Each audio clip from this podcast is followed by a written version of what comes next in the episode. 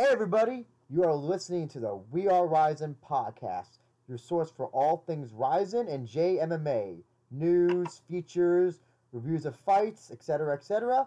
This is your host, Andrew Benjamin, and I'm joined not by J. Christian Gary, unfortunately. He is un- he is out sick right now and cannot be with us, but in his place, we do have a almost at, I would have to say regular guest at this point in Teep to the Junk, the resident Bellator expert, and well, also I guess a Rizin expert to a degree as well.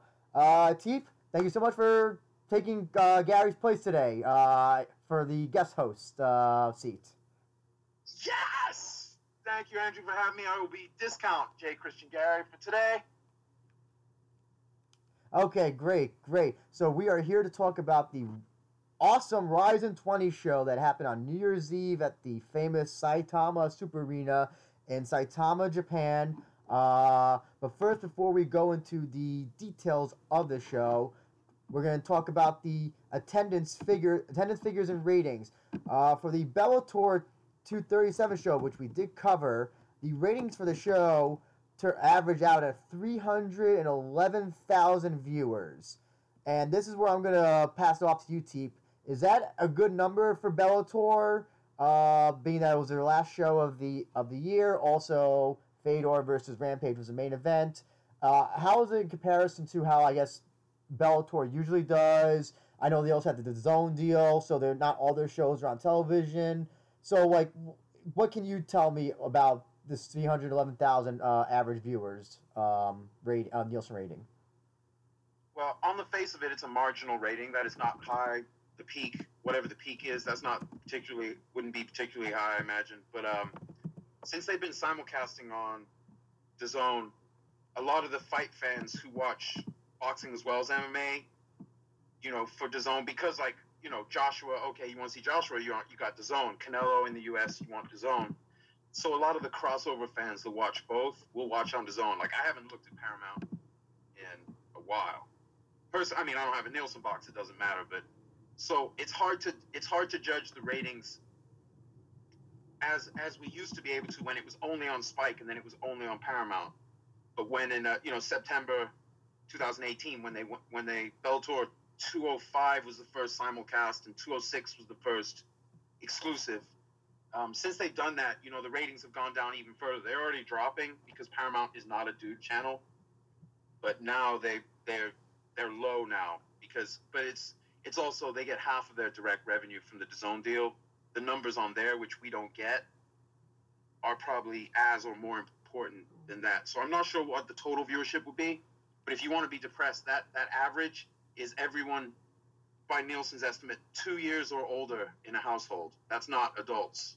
Mm-hmm. It's not 300,000 adults. So, you know, it might be that if they like when they've streamed their prelims on YouTube and got you know, say they had 150, that might actually be more adults in the in the demographic they're shooting for than that 300 average.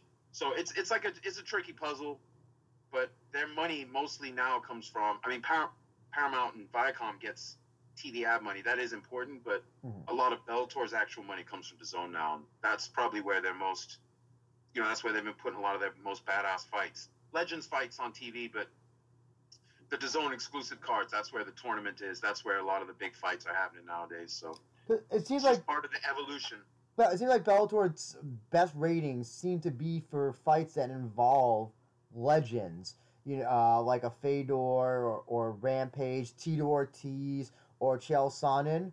Uh, because I think earlier this, I think the the their, their uh, the the Bader uh, Fedor match. Uh, I think that averaged over six hundred thousand viewers when that uh happened earlier this year, and so I I kind of figured that you know if you had Fedor on your on your thing, it would be a similar rating, perhaps. You know, especially with Rampage.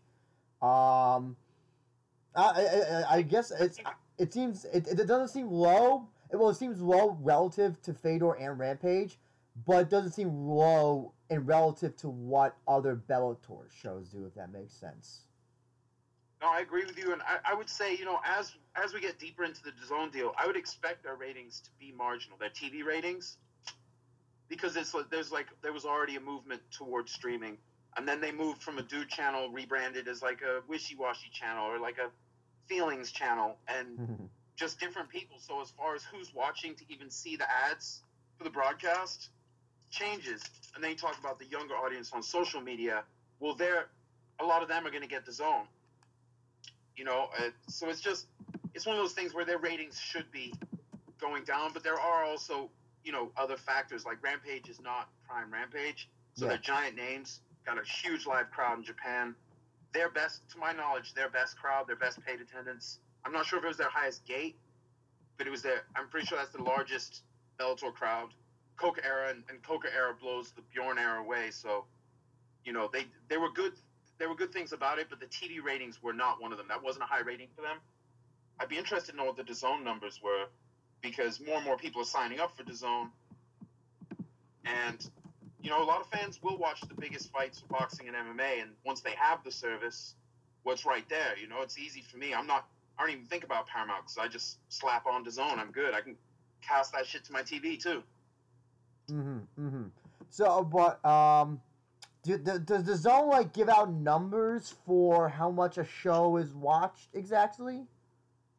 No, so they, they only do it when it's like like several broadcasters we we're familiar with. They only do it when it's convenient or when it's a, a positive talking point. Like the Uh, Joshua fight, they talked about, and the Logan Paul. I think they they they talked about these things, new subscriptions and things like that. But most of the time, they don't say anything. gotcha. Privately held, private numbers. So it's gonna be one of those things where like we can only they unless uh, they they can only like announce oh you know five hundred thousand people watched Fedor versus Rampage on DAZN or something. It's only gonna come for them. It's kind of like a Netflix thing where Netflix will not will never say oh you know this show nobody's watching it type thing. Right, you keep up the facade, whether it's whether there's anything happening or not. You keep up the appearance of everything is epic, everything is perfect, and then they make their decisions based on numbers in the back. You know, their various broadcast deals. And for DAZN, boxing is far larger part of their business than the MMA Gotcha, gotcha. because MMA is a much smaller industry. But even beyond that, the UFC is such a large part of the overall MMA industry. It's even smaller, you know, proportionately. It's like it's just it's just how it is. But um, I haven't heard anything good or bad as far as like rumors and rumblings on the relationship. I've just heard them say, "Oh, this is good. This is great." So hopefully they are actually as happy as they're acting. But yeah, we don't get we only get we'd only hear about it if it was a smashing success. Gotcha, gotcha.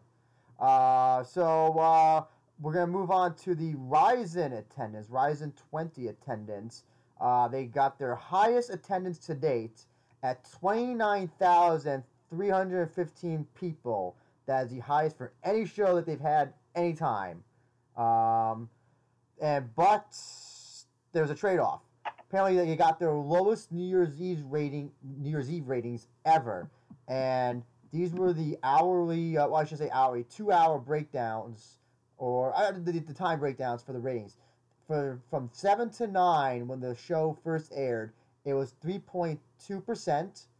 Then nine to 11, 5.2 percent, and then from eleven to eleven forty-five, three uh, 0.7 percent. Now, when Rise, now when the Rise of Twenty show had the had Bellator uh, 237 fights on it and um, highlights. They had the full fight of the uh, Yachi um, uh, Yachi um, Yachi fight from um, uh, the uh, Bellator postlims, and then highlights of the Hinshaw Kana Azakura match uh, after that. So they didn't even show all the postlims, but uh, they did show Fedor versus Rampage, I know, and I believe they also showed uh, uh, Larkin and, and Keitaro. Uh, but uh, they started the the, the the Fuji TV show live with Reina versus Lindsay Van Sant, which I feel like I, if I'm if I'm timing this out correctly in my head, I think that's when they got their highest rating. And by the way, they peaked at seven percent. So I'm gonna throw this to you, T. Uh, last year they got their highest uh, attendance, but uh, highest rating, uh, television rating, uh, with the Floyd Tenshin main event. but they, they didn't draw. They didn't. They didn't. It's not. They did. They drew like a few thousand less than this year. What do you count? What would you say account for why they drew the highest uh, ever for a gate this year, but their lowest New Year's Eve ratings uh, comparatively? what I'd say, um, but I just also add is they were going up against uh, programs like Gaki no Tsukai, the ball dropping in, in Tokyo, a show called a variety comedy show called Downtown, which apparently all those shows killed the ratings. So just uh, keep that in mind as well that they're going up against a lot of programming uh, at the time. Sorry uh, to interrupt, uh, T. Go ahead. Yeah, I don't know too much about the broadcast dynamic there, but uh, this is obviously a marginal rating. The live crowd, I mean, it's a spectacular show. And so, as far as people who want to see a live show, who like martial arts, that's one of the places to be. Was there big boxing on? Oh yeah, uh, the uh, Ioka uh, Ioka fight uh, was also on at that time, I believe. Was it? Uh, I'm trying to remember. Um, uh, who, uh, he taking on? Kazuto Ioka was taking on. Uh, I didn't put that in my notes. Uh, he was taking on Jev Javier Cintron uh, and Ota. Uh, but I can't believe that, that people would be tuning in uh, for that show at that time. Um, for as many people as many people be tuning into that. I, I I have no idea what it did during the ratings to tell you the truth. Um, actually, I think I think Ioka mentioned something uh, about being worried about going up against Rizin in the uh, uh, back uh, live uh, at the same time. But uh, yeah, other than that, there that, that was the only other fighting thing that was on a competitive channel. Yeah, I think I think the solution for them. excuse me. I think the solution for them is more freak show fights. excuse me, joint. I'd say that you know the way forward is you put some more spectacle in there to go with to go with the awesome competitive aspect. You know, the young competitive fighters because this as conceived, you know, Rizin is not as heavyweight and light heavyweight oriented as Pride was. Pride middleweight, but you know, light heavyweight. Yeah. And yeah. fans just naturally like bigger fighters. There are exceptions, like obviously Conor McGregor and Ronda Rousey. Like there are exceptions to this, people who can draw a lot. But in general, your random people, heavyweights and open weight stuff does really well because even your stupidest dude bro can look at a guy who's six six, six eight, and be like, oh, I don't know if I could take him and it's sad that it comes down to that, but a lot of like casual interest. when you're saying this is the baddest guy on the planet, he's five foot four, maybe he isn't. You know, maybe he's just the baddest guy in the weight class. You know what I mean? So like, there's a reason fans, and I was guilty of that when I was super super casual kickboxing and MMA. It was all heavyweights, baby. Till you know, till I, well, Cung Le and Nick Diaz, a couple uh, exceptions, but it's pretty much I just want to see the big guys. I want to see the apex predators. Everything else is like those are guys who can only fight lower down because mm-hmm. they get killed. So like just I remember thinking that way at a time. I got into the texture of the sport, and so I would say yeah, they just need to get some more like. Why wasn't Gabby Garcia on there fighting for an open weight belt? She's Gabby fucking Garcia. She's like a 240 pound grappling expert and she's friends with cyborgs. There's obviously, you know, you get some sh- some shine from being close friends with another superstar. So I would hope I would hope that this next year, as well as like continuing what they're doing, they sprinkling in some some spectacle fights because they are fun. I enjoy them myself. Well, here oh, I can answer that the Gabby question. I, I answer the Gabby question. She's I believe she's still currently in New York filming that Halle Berry movie. So she's not she was unavailable geographically probably for, for this for this you know i would have you know it would have been great to you know say you know hey gabby you know just make just come on new year's eve to uh to uh, fight for us but listen you know it's you know somebody's filming a movie they're they're reading a script they're not training uh during that time uh you brought freak show fights and i'm gonna put the the, the mayweather uh mayweather uh Tenshin fight in that category because last year obviously like we said they got their highest ratings but the problem, uh, the, uh, the, the problem is that when you have, and I said this last year, problem is that when you have a fight like th- that level, you're almost kind of anything that that follows it has to almost I wouldn't even say match it. That has to overtake it in terms of hype and just freak showness, I guess you could say. Because then why are people people gonna when people see Manel K versus Kai Kerr, they're gonna be like, ah, well, nah, nah. They're, they're gonna wave wave it off because it doesn't have the excitement or the uh, or the uh, curiosity that that perhaps uh, a Floyd Mayweather attention ma- match has. Would you agree with that or disagree with that? I'd hundred percent agree with that. I mean, there's a reason they put Tenshin in there in an almost no-win situation. You know, he's like five weight classes below Floyd. You know, forty or not, if you give Floyd that much size, I mean, we saw Floyd do stuff like I'm pretty sure Ricky Hatton moved up in weight to fight Floyd, right? Yeah. Hatton hadn't lost. Yeah. He's fucking killing guys to the body. He moved up, and Floyd was like, "Yeah, I got you." That broke my heart.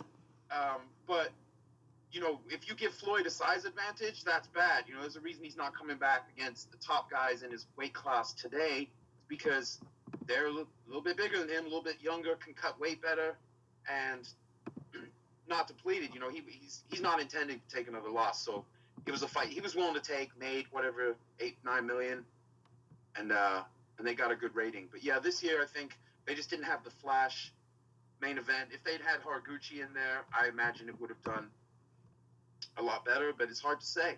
It might have just been a year when other shit was much hotter there for the Hmm. TV crowd. I also just want to uh, add. So, if you remember, right before the second intermission, uh, uh, Nobuyuki Sakakibara came out and spoke to the crowd, and this is what uh, we could thank uh, Karev fan uh, on on Twitter for these translations. This is what he said.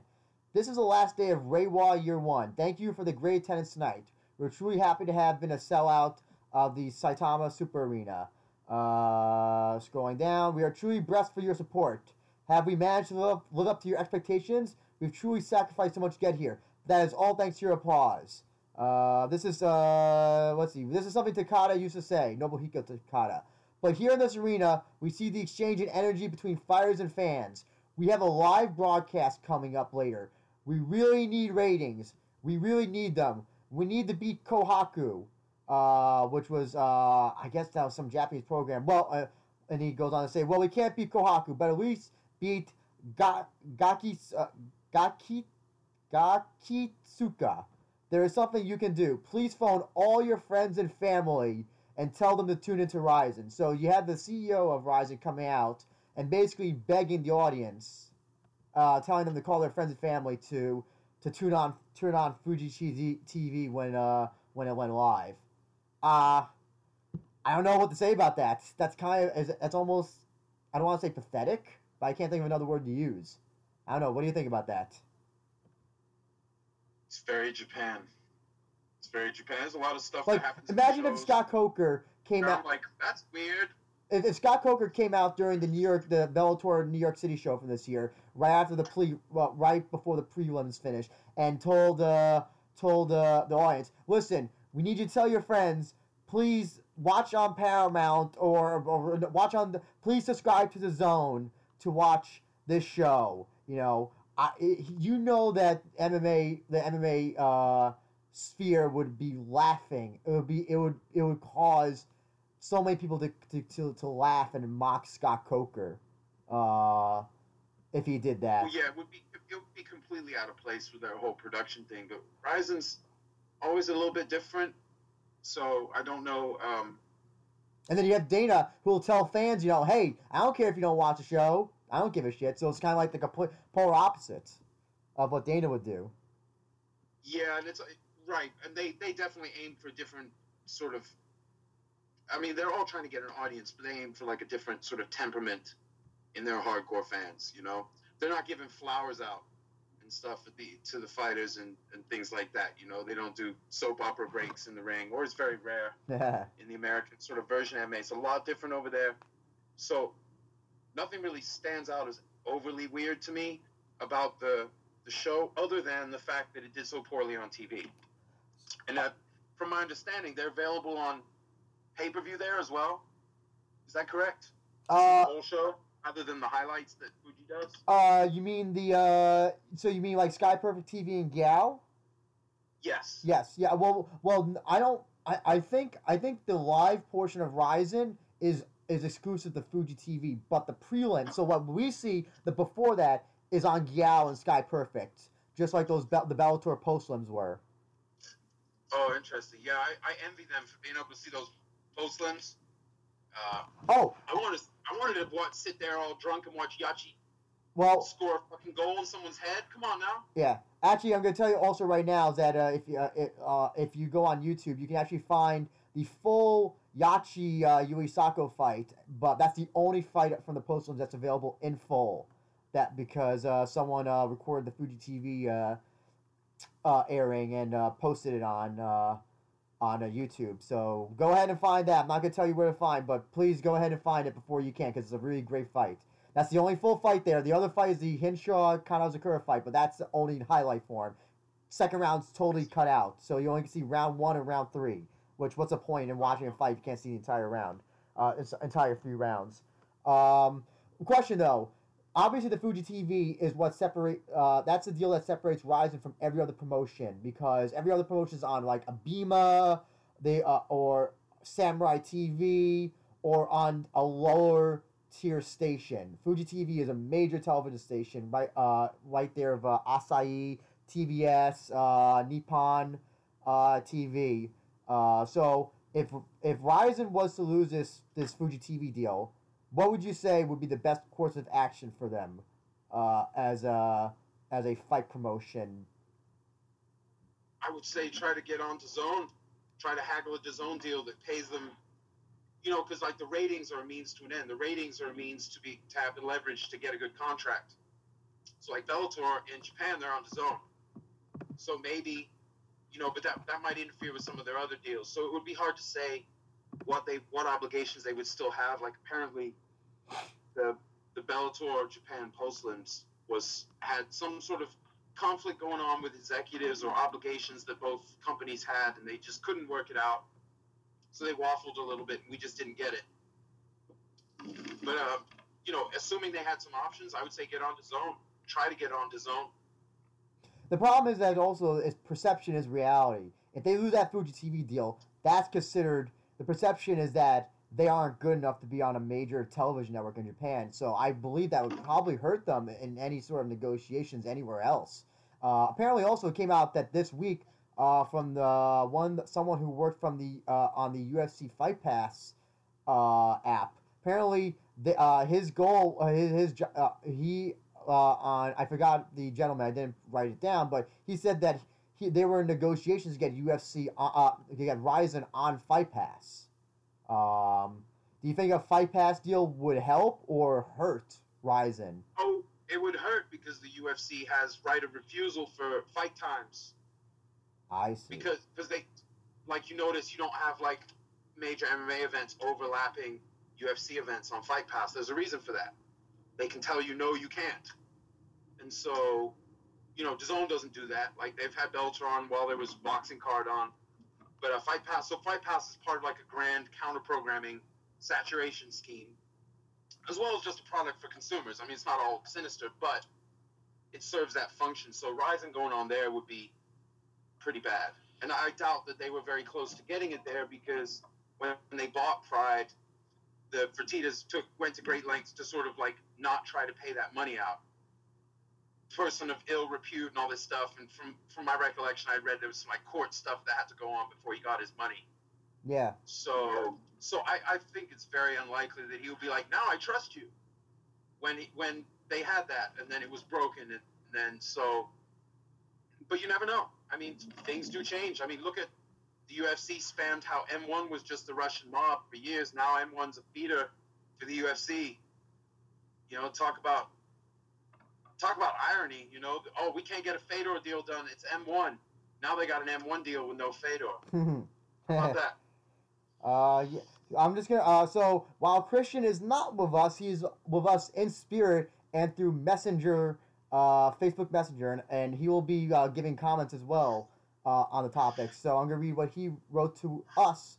He says he wishes Rizin would stop caring so much about ratings because the fights should speak for themselves. As far as the attendance numbers, it would be good if Rizin could get numbers like that in Saitama more often. However, I do I do feel that with this year being Olympic year, with the games being Japan, all JMMA uh, wrestling and J kick promotions will probably suffer a dip in attendance year round. And that's actually a good point. Uh, you know, they- announced that their first show is going to be at the Hamamatsu Arena in Shizuoka in February. Uh, I, I my understanding is that a lot of arenas in Japan, the big arenas like Korakuen Hall, uh, Saitama, uh, I wouldn't be surprised Tokyo Dome, they're all being booked for the Olympics. So everything in the vicinity is going to suffer. I think the That's a good point. um, so uh, he's not wrong about that. He's absolutely not. Oh, there's you're gonna have to make a lot of concessions. Uh, uh, Sakakibara did say that they're gonna that they want to run three to four shows in Saitama after the Olympics. So it seems like that they're gonna say they're gonna do much smaller shows before the Olympics, and then after, uh, bank on some bigger shows uh, to uh, offset those smaller shows that they had. Um, That, that could be good. Build up some storylines. Yes. I mean, there was a man. A lot of shit went down on this card as far as Yes, and what's and actually let's get into the card. And uh, Teep, I want to. Uh, did you watch the card live? I did watch the card live. Is this the first time you ever watched a Rizin show live or like in full? no, no, I suffer. I suffer through part of it every except one card. I wasn't able to watch at all live. Usually, I, I suffered through the first half to two thirds, and then a couple times I made it all the way. This time, I had to I had to work the next morning, so I had to be up at eight. So I stayed. I made it till about five o'clock. Slept till eight o'clock, and then started catching up. And And it was brutal. But- that was a very hard day. To, I'm too old for that shit. To be just pulling an all nighter. but you I'll just sleep three hours and work hard all day. Mm-mm. you definitely picked a good show to do it because I have not heard one bad thing about this show. I have heard the only bad thing I've heard is that it, it, it begins with I and rhymes of mission. That's the only bad thing I've heard. And even with with the intermissions, people were. It, it, I, it's so funny because the last show, Rizin 19, had a, a total runtime intermission total run, intermission runtime of 175 minutes. Uh, with yeah, that one was brutal. but with this one, it was only an hour and 23 minutes. So, comparatively, listen, I would rather not have an hour and 23 uh, over uh, a total one hour 23 intermission uh, runtime. But comparatively, listen, I'm happy with that compared to what we dealt with at Rise 19. Um, and yeah, uh, I just want to. I just want to say, Andrew, that, that certain things with certain promotions comes with the territory. Like Yeah. with Bellator and UFC, it's more like the, all the corporate shout outs in the middle of the show. You know, this replay brought to you by the Marines. It's the Toyota Tires replay and all that bullshit, which which fucking annoys me, but I just deal with it because it's part and parcel of that presentation. So with Rizin, the intermissions are the price we pay, but the show itself, you know, to, I don't speak Japanese, but I don't think they'd be breaking in with like, you know, brought to you by Rising Sun Condoms. This corner cam, you know, and all that cheesy production shit that we deal with with with the other promotions. But so here's- you know, here's. I'll take that. here's the thing as well though i've i've gotten numerous negative comments about the intermissions uh, from fans who have said i don't watch Rizin anymore like not not not not not i don't watch Rizin live anymore but i don't watch it anymore because the intermissions are so long i've i don't think i've, I've ever heard somebody say well you know what i'm going to stop watching this ufc or bellator show because because they they advertise bad boys for life uh, as the sponsor for this fight. The Yeah, I think I, not to paint with too broad a brush, but I think a lot of those comments, not all, but a lot of those comments are from people who don't watch anyway. no, no, no, they There's are. No, I, they don't watch, and they don't really want other people to start enjoying it too much, so that they're missing out on something. Because I've noticed that with Bellator, there are people I've seen on, say, Reddit. They've been complaining for three years straight. They're about to stop watching Bellator, but they never seem to know anything about the shows. Yeah. Like stuff that you find if you watch the show. There's a lot of there's a lot of uh, uh, information you get from the commentary about what's going on. So, like someone who's watching the show, there's a certain amount of information that you're gonna soak up that you'll then know in future conversations. So, I, I don't know. I think some people they just like to bitch and act a little bit more mad than they are when really they're not that Well, engaged. uh, uh, well, you know, we'll, well, uh, one of our listeners uh, from Europe, Bimmy, Bimmy and Jimmy, uh, Henry Cejudo's gold medal as well. Uh, who are you familiar with him on uh, on? the- yeah, yeah. Yeah, they they both informed me they do not watch Rizin anymore because of the intermissions. And you know, I kind of understand because it's a live sporting event. You want you want. Sorry, go ahead, T. I was laughing. So they legit, they're like because of these intermissions, and it makes it means I can only watch, I can only stand to watch the first third of the card live, whatever, because I can't stay up late. I'm not gonna watch this Japanese MMA in a ring with pride rules. Yo, that's that's just funny to me, but uh, that's fine. That's fine. Well- that's like I don't play I don't play uh, Gibson SG anymore because they stopped selling it in red. Well, here's the You thing. know, it's uh, a bit of a weird, but whatever, man. Whatever they like. As long as they're having fun with fight sports, it's all good. But I I think it's because also it's a live like it's a live sporting show. They you know you want to watch a lot. You don't want to watch a Super Bowl on on DVR. You want to watch it live in the moment. You want to you want to converse with other people about the shows. Um, yeah, you know what, Andrew? How many people stop watching the Super Bowl? Because how long is how long is halftime? The Super Bowl halftime? Oh, I have no idea. I, I don't watch the Super Bowl. They were doing concerts and shit, right? I don't know how many football fans would stop watching. They would be like, I watch the regular season, the playoffs, but man, the Super Bowl, fuck that, because I can't stand that halftime show. It burns me out on the sport. I think I love because of the the presentation. I mean, that's cool if if that's if that burns some people, but there's a reason they do the intermissions. You know, the broadcast obligations. It just comes with it. I think it's just more also that they just don't know how to they don't know how to time an MMA show, or at least they could just put in something different. You know, instead of a looping uh, highlight reel of Tenshin getting knocked out by by Floyd Mayweather. Um, yeah. Well, they had a little bit more than that, but I do know it does start to feel that way after a while. There's some nice highlights, and then you're like, man, you got to show Tenshin. How many times you got to show this? with the same crying? music, that same the same rise in music, just going over and over and over. It just become it, it becomes like almost like if I hear that theme anytime in the future, I'm just gonna be vomiting. I'm gonna have like a a, like a sickly reaction to it.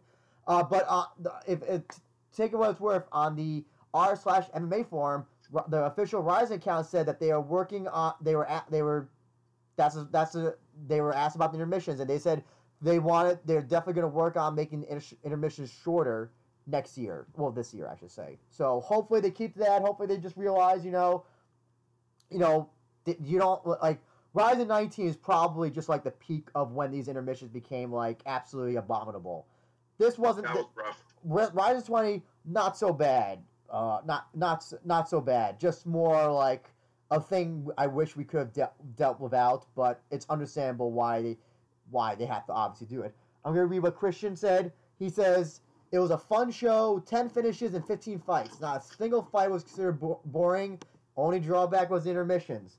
But yes, overall, I think this was one of the best shows of the year, one of the best shows of MMA in general. I think it's the best uh, Rizin show as well uh, since, uh, since their uh, started in 2015. Teep, overall, what did you think of the show? For me personally, I don't think a show made me feel this good since Cro Cop won the Grand Prix in 2016 New Year's Eve. Just for me personally, like as far as the feelings it left me with, and then that, that includes when Fedor knocked out Mir and Fedor knocked out Chael. Like these were like high points of my fandom, but even so, like Rizin 20 hit me in the feels so many times. Even by the end of the intro package, I was all emotional. I was I was doing Jello shots. I used to drink beer, so I don't know if that had anything to do with it. You know, vodka Jello shots. But man, I'm telling you, I was. Uh, the, I'm still glowing today from the card like it happened yesterday. I also that I also think that it was it was a great show to have because especially with the whole thing that happened with the postlims, it was a great way. The show being so good, kind of people almost forgot about like, oh, you didn't show us the postlims rise in Bellator, whoever, and it be, it was basically kind of like a uh, a uh, please forgive us MMA show, and it was like the best way you could possibly like get some good publicity after that whole thing with the uh, with the postlims fuck up. Yeah, Uh, you know what it reminds me of? It reminds me of when MVP was fighting Gonzalez, right? I think that was the third time they had to put the fight together. It finally happened. It was one of the. It was just a very frustrating fight Gonzalez can strike on the feet, and he was being very sort of reserved and just coming in very slowly. He wasn't overextending at all, and it was a terrible fight. And um, but then Bendo fought Chandler. They made a Fedor announcement, and then Bendo fought Chandler in an excellent five round war mhm.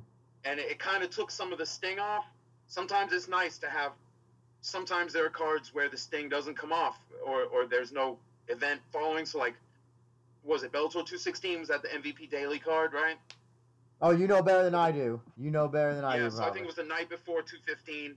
The, the main event was, uh, you know, Mitrione kicked Kharitonov in the nuts, although the rest of the card was good. then the next night, Valerie, Valerie Loureda, if I'm remembering, she, her, she kicked off the main card with an awesome performance in her pro debut. And then the rest of the main card was okay, but it wasn't, I think it was like Minakov and Kongo, it was Cro Cop and Nelson. It, it sounded, on paper, it should have been amazing. And then MVP Daley, and then MVP Daley, and then that's it. You're left with the sadness. So luckily, the sadness over the post of Bellator Japan was somewhat, like you said, countered by how epic Rizin 20 was. You know, and it's just like Rizin doesn't have the most money or do the most shows, but they are the daddy. All these other companies are, wish they could put on a show like that. And Serious. everything for the show like clicked. The fights, the production, the uh, the video intros, um, Lenne Hardt's, everything. Everything. It was like the complete package of it. And I also also want to say that you know I think you know what I can also judge by how many people are going to buy a show or be interested in a show. So you know I put my uh, my little uh, FITE TV account on the We Are Rizin podcast official Twitter and also on Reddit and I got at least maybe a, uh, at least close to ten people signing up with my account, uh, my Oh, account wow. code. So that also tells me that there was a lot of people that were interested in, in the show, and also actually forgot as well. I had one person sign up after the show had ended. So that means Yeah, I got one person to sign up after the fact. so if someone heard this show is great, one of the best shows of the year, they're like, okay, let me check it out. So then, then they signed up. So I think that tells you how much this show people wanted to see this show and how many people were after they had heard how good this show was, they want to see this show themselves. And yeah, it was. It, I think it. I think this can go down as one of the best MMA shows of all time. Uh, well, definitely up there. If maybe you know. I think uh, the Pride show with uh, Gom- uh, Gomi versus Diaz uh, in Vegas. Uh, the uh, the heavyweight Grand Prix that they had, where um, where it was uh, Fedor and um, oh my God, Fe- uh, Fedor, Fedor Cro Cop or Fedor Nogueira, anything like those. I think this show can stack up on though at, at a level like that.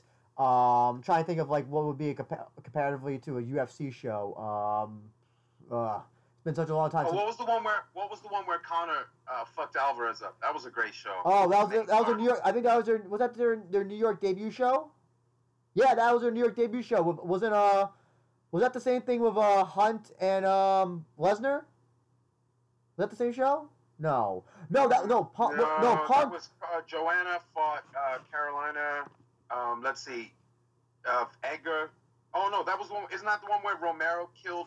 Yeah, Weidman? Weidman. Yeah, I think that was their first. Wasn't that, I think that was their first New York show because that's when the whole That was a great. I just saw the main card. A friend of mine ordered the pay per view, invited me over. That was a great fucking card. I think that- was so fucking shocked at the at, with Conor took out Eddie like that though. I was my mouth was hanging open. Yeah. Um, you know, it.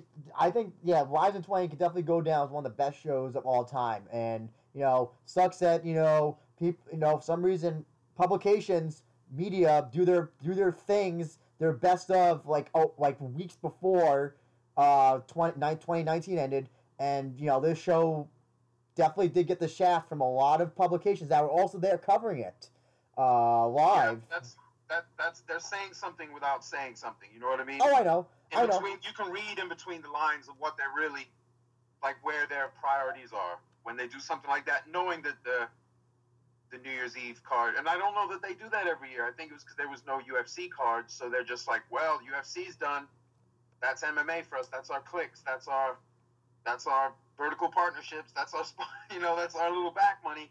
Yeah. we got to do what we got to do you know so keep the focus on the I don't even think- up the year start pushing Conor Cowboy And I don't even think they would have covered this New Year's Eve show had Bellator had even been had, had not been there. Even you know, you, who who were they going to cover for the uh, at the uh, Rizin show that would that that would uh, suffice for their website clicks? You know, they didn't have May- Mayweather last year. You know, was obvious, but I think the only reason why this the coverage got so much was so abundant this year was because Bellator had uh, Fedor versus Rampage, and they happened to be a few days apart.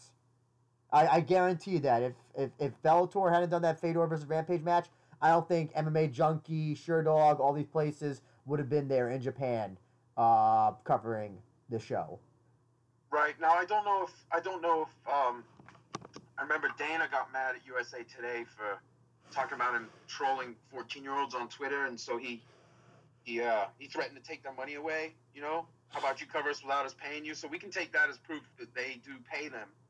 And I'm assuming maybe Bellator's, you know, Viacom's throwing some money to get them out there. So yeah, maybe Japan, you know, Rizin, even though it was an anticipated show, that they got some bonus shine from a little Viacom payola maybe to keep these sites out here. And also Fedor versus Rampage. Come on, that's a, budget these sites have to fly people around the world, like just out of straight out of the budget expense, rather than with a little help from the promotions. yeah. You know, I, I suspect that, the, you know, that they're not always like, hey, we're gonna send two people, we're gonna fly two people to Japan and put them in a hotel and bring them and fly them home, just to for a few clicks. I don't know if the ad money really works that But way. also, you know, even even when the sh- they they don't even cover the shows even remotely. So the clicks, the, even sending them, it, it's a it's a moot point because very rarely do they ever cover Rizin remotely, no matter where it is. It doesn't uh, Yeah. or who's on the card. you got to remember the main competitor to the UFC internationally and in MMA history is Pride Rules in the ring. Sakakibara, Pride Rules, Rizin Rules. Well, he's Pride Rules with sometimes elbows if they agree. hmm It's that's the main competitor. Bellator is their domestic rival, but their main competitor in the industry is what Sakakibara is doing in Japan, which is pride rules, soccer kicks, stomps, up kicks, all knees, the shit that fans love, even UFC fans love. They're just like, oh, but you can't, or oh, someone will get hurt. You know, but they're in a dangerous out sport. It's kind of stupid because it's not like it's not like tweaking the rules in the NFL for the helmets and things. It's like no, it's just a different rule set. It's like saying, oh, fucking, you know, fuck America, you know, fuck rugby. It's dangerous. I'm watching American football. hmm Like what? No, dude, they're both fucking. Well, maybe one is more dangerous, or whichever one would be. But uh.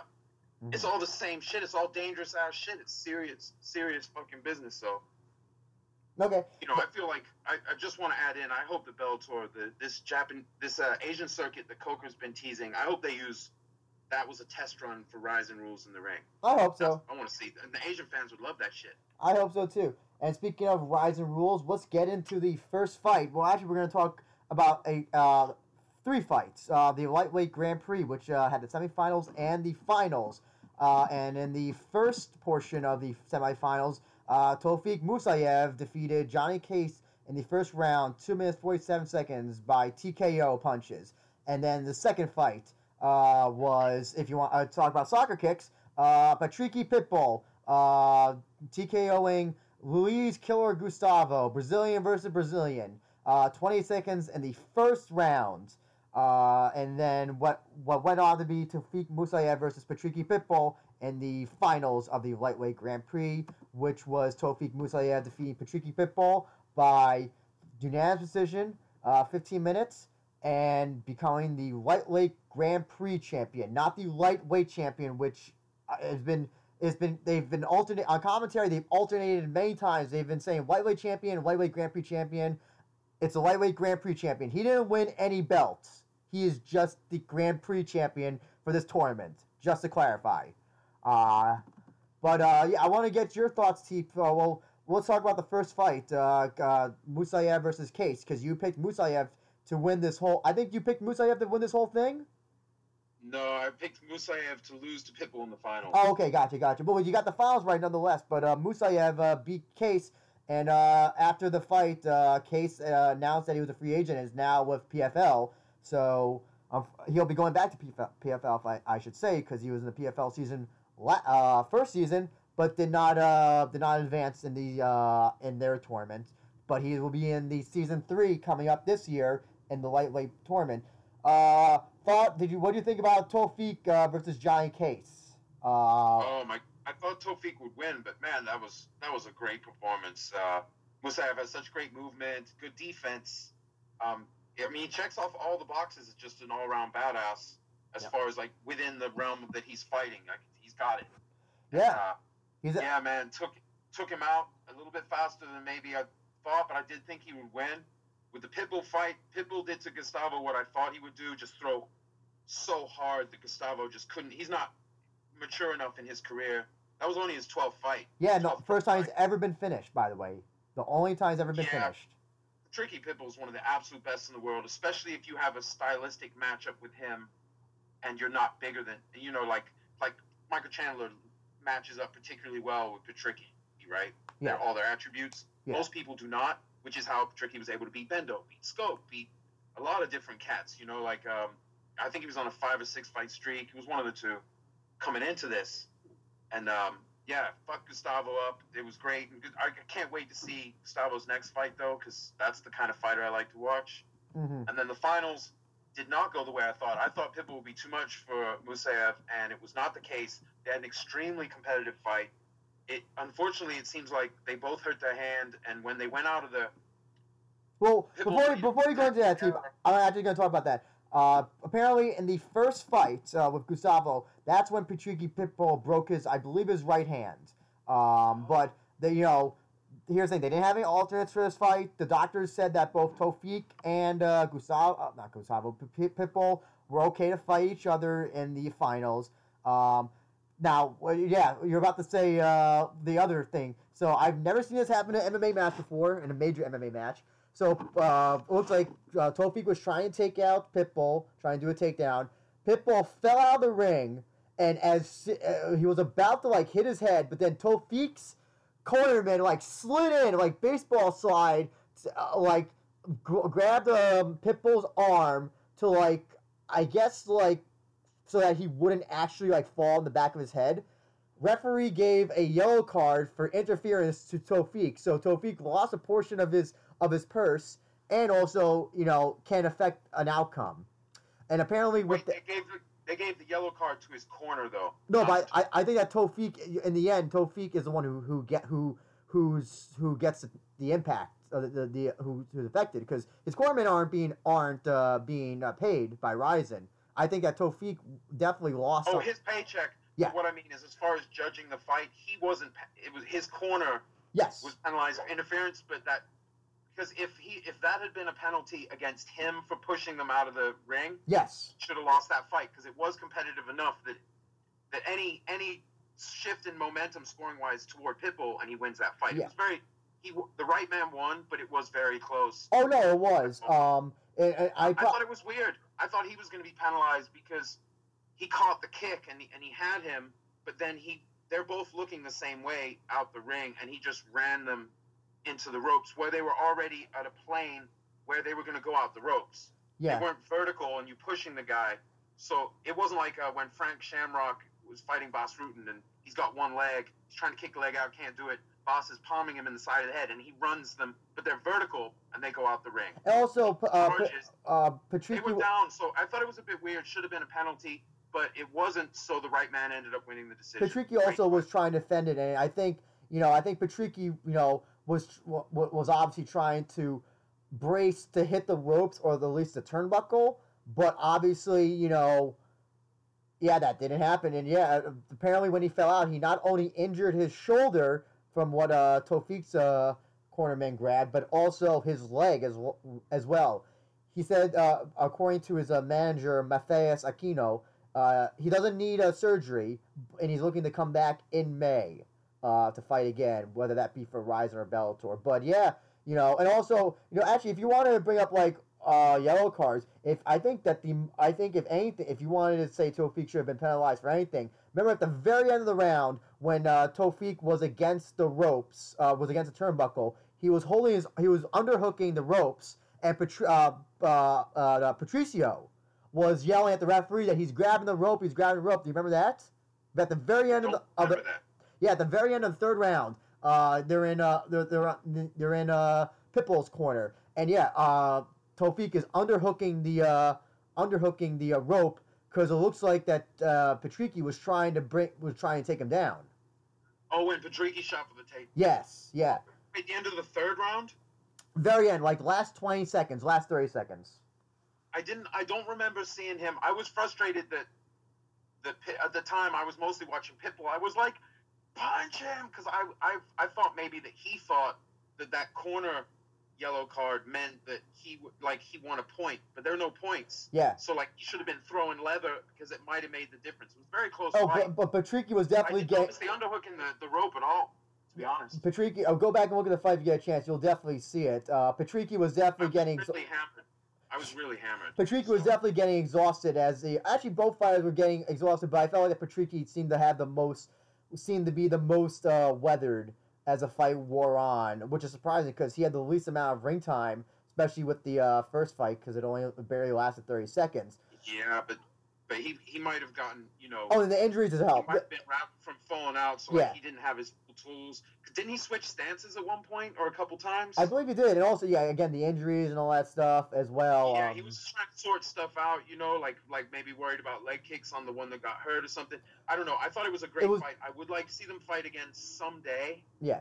But not yet, because I would like to see Pitbull fight maybe the winner of Peter Queally and Well- Brent Primus, which is happening February twenty second in Dublin. Well, here's the thing, you know, since you know, obviously Tofik won the lightweight Grand, Grand Prix. Usually, the lightweight Grand Prix winner goes on to fight for the uh, eventual inaugural title. Um, I'm curious to know. I have three opponents in mind that could be potentially good opponents for uh, Tofik, and I want you to hear them. Um, one, Michael Chandler. Michael Chandler has said that he w- is interested in, in the Rizin lightweight division.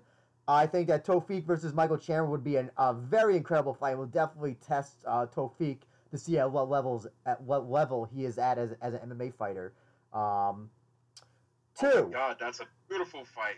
two, Patricio, because already be his brother. His brother is also said he was gonna vacate the title if his brother uh, won the, the Rizin title. Obviously, that didn't happen. Also gives Patricio the opportunity to become a light, a, a triple champion, Bellator featherweight champion, Bellator lightweight champion, Rizin light, lightweight champion. I think that'd be an incredible feat for him. And also, you just have the story of Patricky, you know, beating, uh, beating, uh, getting beat by Tofik. Um, what do you think about those two potential matches? I, I love them both, but Patricio, he, they're clamoring for him to defend in Bellator and lightweight. Coker's mentioned they might slip one in if there's time in between the rounds.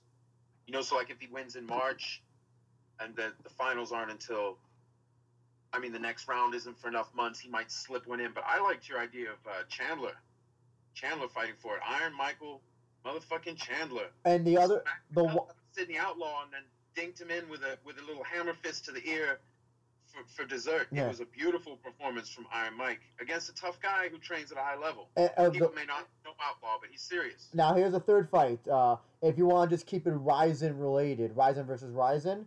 Um, now here's uh, he's he's uh you know they didn't fight during the lightweight Grand Prix, but you know it could have happened. How about uh uh Tofik versus Luis Gustavo? I would like to see that matchup. They, I, w- I wonder if they might book that, but not have it be a title fight. I would- just have them fight, well- and then do the title fight. Figure it out. Well, because uh, you know one of the things I also said we're gonna do during uh this show is you know do Rizin rankings. You now here's the thing as well. You know, Rizin's roster is very different than UFC's or Bellator, so their their their rankings are a little bit different um, because you can't do it for all, and also not all the divisions have titles or a full fledged roster. But this is who I have for the top five uh, people in Rizin right now uh, in the lightweight division. Tofik Musayev, obviously, because he won the Grand Prix. Luis Gustavo, semifinalist uh, in the lightweight Grand Prix, but also you know Johnny Case is not there anymore, so he's out. And uh, Patrice is a Bellator guy. I don't think that he has a lo- has a long term long thing with uh with uh Rizin at this point. Number three, Damian Beatdown Brown, who was in the quarterfinals but did not advance, got beat by Tofik. Yusuke Yachi, who just recently uh, beat uh, Hiroto Uesaka at the Bellator postlims by soccer kick. Uh, and then Satoshi de Souza, who is also in the semifinals but lost to Johnny Case. So if you want to do a Rizin title, I think you could. I would obviously say Musayev versus Gustavo, just because I consider Musayev number one and Gustavo number two at this point. And also, you know, they just never fought in the lightweight Grand Prix. You know, you know, it'd be kind of like it's kind of like you know a what if match, but you know actually comes to fruition. What do you think? Um, the only thing with Michael Chandler is that you know the, uh, as well, you know, or Patricky is that hey, you know, if you have another guy from another promotion, yeah, you know, they also they have to serve two masters. So you know, like with with Horiguchi, he had to vacate two titles instead of one. Had he had he not beat uh, Caldwell, so. I mean, what do you think about those rankings, uh, Teep? Do you think that those rankings are uh, logical? I guess you could say. Yeah, I think that makes sense. This also, you know, Rizin is a fighting federation, so Yeah, they have, know, the partner orgs feed into it. So when I, I don't even think about Rizin outside of the tournaments where rankings are once they're immaterial once you're in the straight line bracket. But uh, I usually think of them in terms of like sort of a cloud of available athletes, and I include Bellator and stuff. Like right now, one of the best bantamweights in Bellator or Rizin, I know what you're gonna say. No Love Mix. Uh huh. No Love Mix, man. He we'll get to him, but holy shit, holy shit. I'm telling Um, you, man, that guy is the truth. Trains at the highest level, performs at the highest level. Like we'll get into it. oh yes. Uh, but yeah, I definitely think that I hope that uh that Rizin has Tofik uh down uh for for at least uh, another few fights or year or, or contract or something. Because with his with his record, he only has three losses. Two of them were at welterweight. He's only lost once at a lightweight, and is currently on an insane win streak. I believe it's a ten fight win streak, maybe eleven. Um, I'm sorry, Look. 14. 14. He's on a 14 fight win streak and one in two night, one two and one night. Um, and yeah, like I said, you know, Patricio is the only guy who I've seen who's ever given him any big, uh, and Patricky was the only guy who's ever given him any trouble, uh, so far. Um, and then that was with, with all those injuries that he had. But no, man, you know, started, sorry. yo, he start he started off with a Pico. He started he's he started off four and three. Yeah, And then and then just and then who did he turn the he took well he took and then he fought three guys with a combined 0-1 record, you know, two rookies and a thing. But then he started building himself up. Yeah, and then he started going to some to some quality wins around his like whatever 13th fight. Yeah, and uh, well, uh, he uh, when he went to Azerbaijan, he got a, a hero's a hero's welcome. So I'm glad, you know, Azerbaijan is getting some uh, some getting some Japanese love, I guess you could say. Um, yeah, it's it's nice to see these athletes. I think the ambassador to Japan from Angola wanted to meet Manel Kape. Yep. They took a photo with, with the Rizin belt on. These are these are important steps for MMA, which is still a baby sport. We think Yeah. it's so big, and so, at times it feels it, but a lot of it, it, really isn't. Um, and I'm It just going to read quickly what uh, Christian sent us. He said, "Fun finishes. Although I didn't know t- Tofik had it in him. Who can say that they defeated a UFC vet and a Bellator contender and the same damn night? And you know what? He's damn right about that. I'm on the Tofik hype train. I hope everybody else is as well. Um, the next fight that we have uh, is a super atom weight match between Miyu Mifu, as uh, some people call her, Yamamoto, uh, uh, the mother of Ersan and brother, sorry, sister of Kid, taking on Amp the Rocket. I am not going to say her real name because I cannot pronounce it. Uh, but uh, yeah, Miyu defeated uh, uh, Amp the Rocket uh, by uh, unanimous decision, three rounds. Basically, just like, just basically uh, overpowered her for three rounds. And, uh, you know, I, I, I've been critical of, of Miyu because all of her wins have been by decision. And I have to believe that it's almost a strategy at this point uh, that she that she wins by decision because you know despite being I think she's 43 44 um 45 excuse me she's 45 and yet is probably a better athlete than some 20 year old MMA fighters who gas out in the first round meanwhile Miyu is fighting is going full three rounds and not even sweating so I'm I have to believe at this point that it's almost GSP like that she is that she's that she's deliberately drags these rounds out to all three j- because she can, and that puts it in, in her. right, use her experience and her and her and her intelligence to just be like, I can get a win this way. Yeah, because she You know, it's like you see like Nick uh, Nick Diaz is my favorite Yeah. welterweight of all time, right? Still, even today, I'd never cheer against him. Even if he fought Douglas Lima, I would never cheer against Nick. But GSP was better at winning in a cage than Nick, even though they both had great streaks. But GSP was better at it. yeah, But that doesn't mean I'd rather watch GSP. I was more excited about Nick So like you know, some people they find a better way to win, but it doesn't always please someone aesthetically. Yeah. And she's found, but it wasn't a bad fight. But she, uh, yeah, I, I agree with your assessment. She's like she's like I can win this way. because can- numerous times she she gets she looks like she can finish the fighter, but instead she will just then get top position or like just just not even improve her position, but go to a different position where she can't finish. Like again, in the third round, near the end of the of the, of the fight, uh, she had she almost had this submission on on Amp, and this is exactly ha- what happened to Andy Nguyen fight, uh, second the second fight that they had, and I can't believe that that she only recognizes that she can finish this close to the round. So I almost think that she kind of does it to kind of almost you know finish the round strong, as they say. Uh, just you know, keeping the judge's mind. Oh, she tried to go for a submission at the at the end. You know, give her some points for that. Um, right. And uh, it's funny. I thought that Amp would, would absolutely submit uh, Miyu, but this was not the case. Miyu, you know, told just she out grappled uh, Amp. Curious to know, Teep. Um, do you think that Amp? Uh, now I do this with Christian all the time. We always say if somebody's Rizin worthy. Do you think that Amp, the, uh, the Pocket Rocket, should get another chance in Rizin against maybe somebody else, like a King of the Cage, uh, Adam Waite, or some other fighter uh, that's maybe uh, you know has a little bit of that's not as high caliber as Miyu? Yeah, I mean, I mean, Miyu beat so I mean, like, she's not, she's serious. You know, that's that's a big step up for. She's not your average five and four fighter. I'll put it that way. Yeah, The six and only four. loss she had lately was to Handley. Yeah. And she was five. She was she was what five and three, and and Ham was twenty one and eight at the time. I Something, mean, uh, something along, along those lines. Yeah. yeah. So like you know, like, but then she, but she beat Kana, and then beat like a journeyman Nagano, whoever that is. Yeah. And Wen, who had a who had an even record at the time, and then Ishioka, I guess, was 15-11. So she, you know, she, but she's she's winning, like you said. She's found a way to win, and maybe maybe her early losses she overextended, like getting armbarred by Win and and uh, who was it who armbarred her? Cabello. Uh, Rena didn't, didn't, Rena I didn't Rena get a submission on her at one point I think as well. Oh yeah, was it wasn't that her debut? I think that was What the the hell is a cravat? yeah. Tweet that. Well, no, you're avoiding spoilers.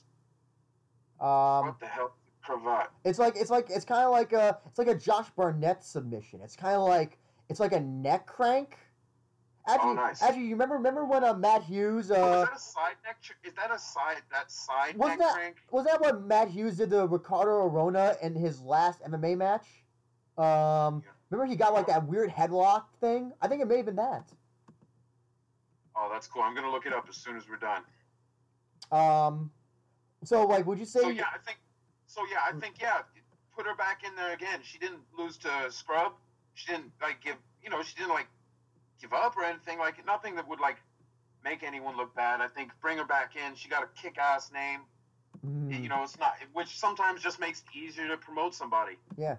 What about uh, No, so? What about Amp the Rocket versus, shall we say, uh, Lindsey Van Zandt, who who we'll talk about later, or maybe even Kana? You know, because you know Miyu beat Kana. Kana, you know, uh, she just she just beat another King the Cage fighter. I don't know. I don't like really put, putting winners versus losers. I never. I don't like that. But since they both lost Lindsay to, is a good fight. Lindsay is sorry to cut you off. yeah, bro. no, that's good. Yeah, that'd be a good Lindsay fight. is good, Lindsay's a good fight. That would be a, that would be a great matchup. That was a good idea. You should tweet that shit out to to Rizin. Okay. Tell Shingo what to do. Yeah. Shingo.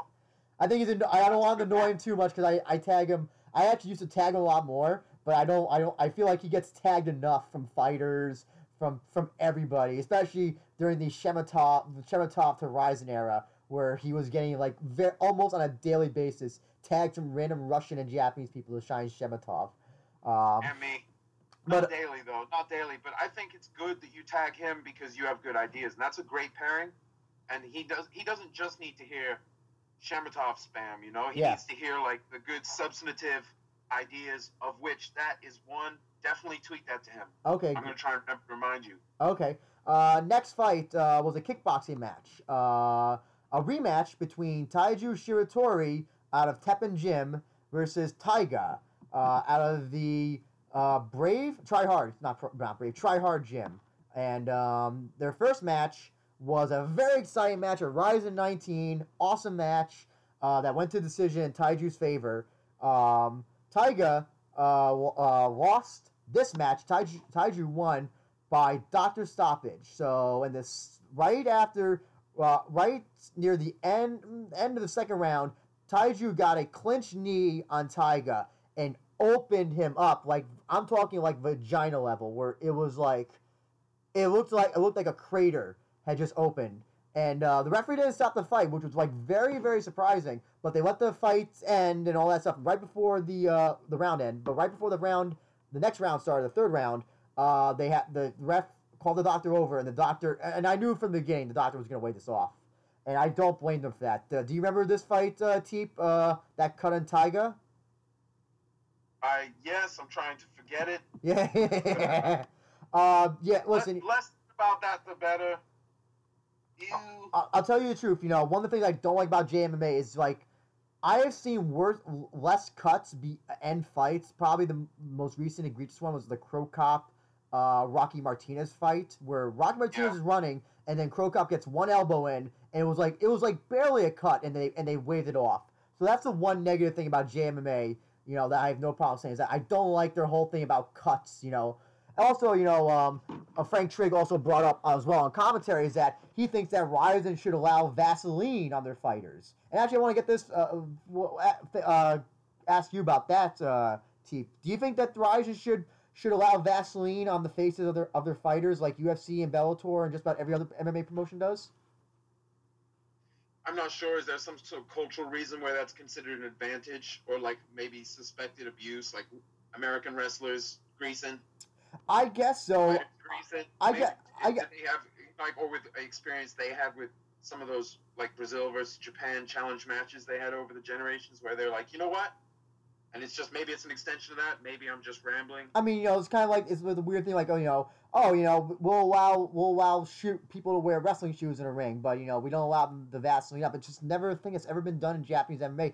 I I guess the Japanese MMA Commission doesn't allow it because no, I've never seen uh, like Deep or Pancrase Shooto do any Vaseline. They don't do it for Japanese boxing, kickboxing. Yeah, well, they don't do it for any promotion. So I'm guessing that's a it's a it's a, a just a unif I guess a unified quote unquote rule for uh yeah, so maybe it comes from some some cultural aspect where it's considered like okay, so like in sumo, maybe maybe it that would be disgraceful, right? To like sort of do it, and maybe it came out of well you know, sumo they like, allow they they, they back. sumo Maybe that's just something culturally that just helped in the establishment of these this regulation. sumo they allow they, they, they, you know they do the salt thing and then they actually put powder on their arms I think believe I think they put powder on their arms which is you know allows like less friction you know and you know gives both opponents you know uh, I'm assuming an equal equal thing. Uh so right, that but if someone's like so say, but like say if like a sumo wrestler was like oiling up, yeah. maybe, maybe that would be for, not only forbidden but be considered like disgraceful cheating. And Yeah. i mean certain aspects it's a different culture. Just like just like one of the best if i can just briefly say the my favorite thing one of my favorite things about the different in culture is the music is so much better at a Rizin show oh yes i'm sick of nu metal when i want to hear fucking this is bellator and the ufc both hey you know it's understandable because these older guys of their generation they're like 90s yeah but a lot of people are like, no, no, that wasn't a strong era musically. Don't play the dude metal. Like, drop the dude metal. Make it epic. NFL films Well, did it best. you know, you know, Like, we saw all the variety of Rise entries. Like, let's you know, Patricio coming out to the, I think it was a Dragon Ball Z theme. I think he came out to or something. He came out to some anime theme. Um, you mean Patricky? Patricio, yeah, I'm, yeah, I'm not. Listen, I'm never gonna get those two fucking brothers ever. They look exactly the same, and their names are so similar. But yeah, Patricio coming out to, I think the Dragon Ball Z intro. And you, have, you know, uh, people coming out to Kanye. You have, um, oh my god, I'm trying to think of, of like the other bands. Um, there- uh, yeah, you have Jake Heun, who we'll talk about, coming out to another one, Bites the Dust by Queen. Uh, it's just a variety of entrances that just, you know, also that's all one of the reasons why is just, you know, why this show was so was so good just because of the variety of entrances. You had some, you just had so many people coming out to uh, Johnny Case coming out to uh, the um, white, I think a White Stripes song, I believe it was. Yeah, it's just so it's so varied and so different. You know, it's not you know. And also here's the thing: you can hear the themes.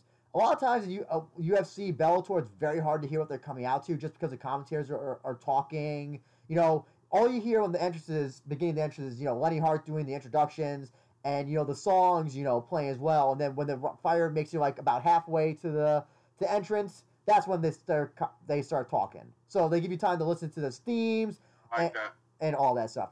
But um, Also, also Andrew. On top of that, it's the production decisions they make that they control. Because like the fighters, there are good walkout songs that are used. You Yes. know, in the U.S., they're not all good, but like there, there's some interesting ones. Some good. Some are very compelling, even if the audio mix is different for the production. Yeah. I feel like American production, the voices are too loud. well, yeah, no, Loud yeah, louder. yeah. The voices are too loud. They, they boom too much. Oh, it, you need to hear the noise. But but anyway, the like the video packages for the Rizin show were the best I've ever seen for any card. Yeah. Any, Um, any card ever. Sorry, T. Just just to go back to was good. I, I agree. I agree. Just to go back to the fight quickly. So um, after the fight, Taiju said that that Rise was going to do a uh, a a tournament, a uh, kickboxing tournament at. Uh, let me get the uh, correct weight here. I think I should have it right here. Uh, do do do do do. He said that uh, I want to. Uh, well, Taiju said I want to fight more impressive fighters, bigger fights. Right now, uh, in kickboxing, there is Rise, Rizin, and he stopped and said K1. Next year, won't you be psyched if we can do a a, pro, a promotional showdown? In that case, I want Taiga to represent Rise for me. So basically, he said, uh, he said, Taiga, you can you can represent Rise for me.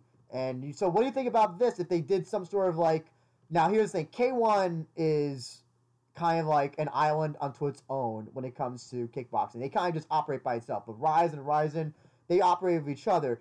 Do you think that there should be some sort of like co-promotional kickboxing tournament between Rise, Rise, and K1? Maybe even hey, even get Bellator kickboxing in there as well, perhaps. You know, I don't know much about Bellator kickboxing because it's so seldom featured, and I I was always more into like the heavyweights of the Golden Age, K1 Golden Age, Yeah. like which I came in right after. Like I missed it, and I missed you know like I wasn't paying close enough attention until the greats have mostly gone to like MMA or got old. But uh, anyway, yes, co-promoted event, hundred percent, Uh huh. hundred percent. Now what? Now this? But I don't think K1. I don't think K1 will participate, but No, they won't. Rizin, just do it. Um, Just- now this fight, uh, this was a second outing between Taiju and Taiga. Like I said, the first one was a decision, but uh, Taiga did get two knockdowns on Taiju, and probably that's why this match was was was booked as well because the, the first fight was so exciting. I think that Rizin was banking on Taiga to win this because they needed to set up somebody for somebody against Tenshin. Uh, Taiju and Tenshin are part of the same uh, team Teppen, so they're obviously not going to fight each other and are at different weight classes as well. But um, I'm curious to know. So, Taiga, even though he lost this fight and the previous Taiju fight, do you book him against Tenshin at a future Rizin show potentially, or no? Yeah, I'm not sure what the talent pool is out there for Tenshin. The problem is there is no talent. The problem is that Tenshin has beat everybody besides Taiga and Takeru. Those are the only two people he has not fought yet. The the two named kickboxers that he has not fought yet. Those are like there's there's really nobody else. Um, uh, the, there were rumors that he would fight that that he was supposed that the Floyd Mayweather fight didn't work out. They were gonna they were gonna do uh, Tenshin versus Kaito Ono. I don't know if you remember Kaito Ono from some of the previous uh, Rizin shows. He was the uh, kickboxer who was uh, tall, lanky, uh, but also he looked like a he looked like a, a like a oh my god like a like a model. He looked like a like somebody cut out a video game character uh, like from a Final Fantasy game and just like pasted it onto like a Rizin ring. Um, but yeah, basically there is that the title pool is so low because Tenshin has beat almost everybody who you considered a top kickboxer in Japan or that that, that they can fight. Takeru fight's really the only one. That's the only fight, really. Um, I can't think of any Wow. anybody else that would really like. Uh, there's really nobody else. I don't know who, who there else really is for uh for for him to fight. Really. Um, He made he made it he made Ebata look easy. Oh, I can't wait like, to- He made he made he did eat like I think three good punches. He ate a big, strong right, and he, I think he ate a one, two. But other than that, but it didn't do anything to him. You know, he wasn't like wobbled or anything. He just ate. His head went back a little bit, and he was chilling. He made it look easy. How about that tornado kick he threw after I think the second knockdown? He went for the all-time ESPN number one, the worldwide viral knockout. Oh yeah, well, we'll definitely talk about that. up, He still got rocked. Oh yeah, oh yeah. We'll definitely talk about more about that. I mean, the only thing you can maybe book as like a weird freak show super fight, and I would not recommend the, that uh, that Rizin do this in a boxing match exhibition. Obviously, is Nayo Naoya Inoue versus Tenshin Nasukawa. That's like the only thing. That's- Bro, that's so mean. I know it's so mean, but like there's it's at the point. Uh, I mean, Tenshin. You know, there's really nobody else. Rui Ebata was probably the highest level opponent that he could have f- faced in Japan. But like, I mean, Wait, in, in a way, he signed with um, Top ranked, didn't he? Or who, no, who's he with? He he signed somewhere else. yeah, he's side with someone else. But you know, just the attention for that fight would actually, I think, you know, I think they both would welcome it. I that mean, would be a giant fight. I mean, but you'd have to maybe do some modified rules, right? Because obviously, Tenshin would die in there, right? okay. Well, actually, I take it back. Uh, the the Uh, one, in a way, gets chopped down. No, hundred percent. Maybe you allow him two kicks around. yeah, Tenshin's allowed two kicks around, and the rest of the time they box, because that would make it competitive. got Two kicks from Tenshin against a boxer with boxer legs. mm. Yeah, man, that could be the difference, but maybe not make it a squash match either way. What do you think about that? Uh, never do. uh, but potentially. Um, uh, but you know, again, you know, it's you know that's one of those. It's again, you know, it's a freak fight that will get people to tune in. Uh, I don't know long term though if it'll be good. But but I will. But before we we're not we'll get into full details of the Tenshin fight. We gotta talk about the next fight because I think this is a fight that you and I were most looking forward to. Uh, uh, many people were looking forward to, and that is the undefeated Patchy Mix, now thirteen and zero. Patchy No Love Mix, 26 years old, from Buffalo, New York, now trains out of Jackson Winkeljohn, defeating Yuki Motoya. Round one, guillotine choke, 1 minute 37 seconds. Uh, Motoya falling to 23 and 8 and hasn't been submitted since 2011. Think about that. 2011. Uh, and this was on a deep uh, October 2011 by armbar. Uh, he got he's been knocked out. He was knocked out in two other matches, but one was ruled no contest because his opponent missed weight, and he's lost a bunch of, a bunch of decision fights. But you know what? I gotta say this. This was this is one of the wins I was most happy about because you know you know first of all Patchy Mix come out to Kanye and then screaming in eh, at, eh, at the camera. This is for my daughter. This is for my daughter. He came in. He came in ready to fight before this fight even happened. I know it sounds weird, but he knew. It was almost like he knew he was gonna win. If that makes any sense. It makes perfect sense, Andrew, because the man doesn't know how to lose. I mean, there are different degrees of don't know how to lose. And there's like Fedor robot running on automatic, but there's also this young man. He's 26 years old. He's 13 0 as a pro, but he ran through 11 people in a row as an amateur. So that was actually his 24th win in a row. Yeah. In MMA combined. I mean, this guy has done an awful lot of fucking winning. now, he debuted.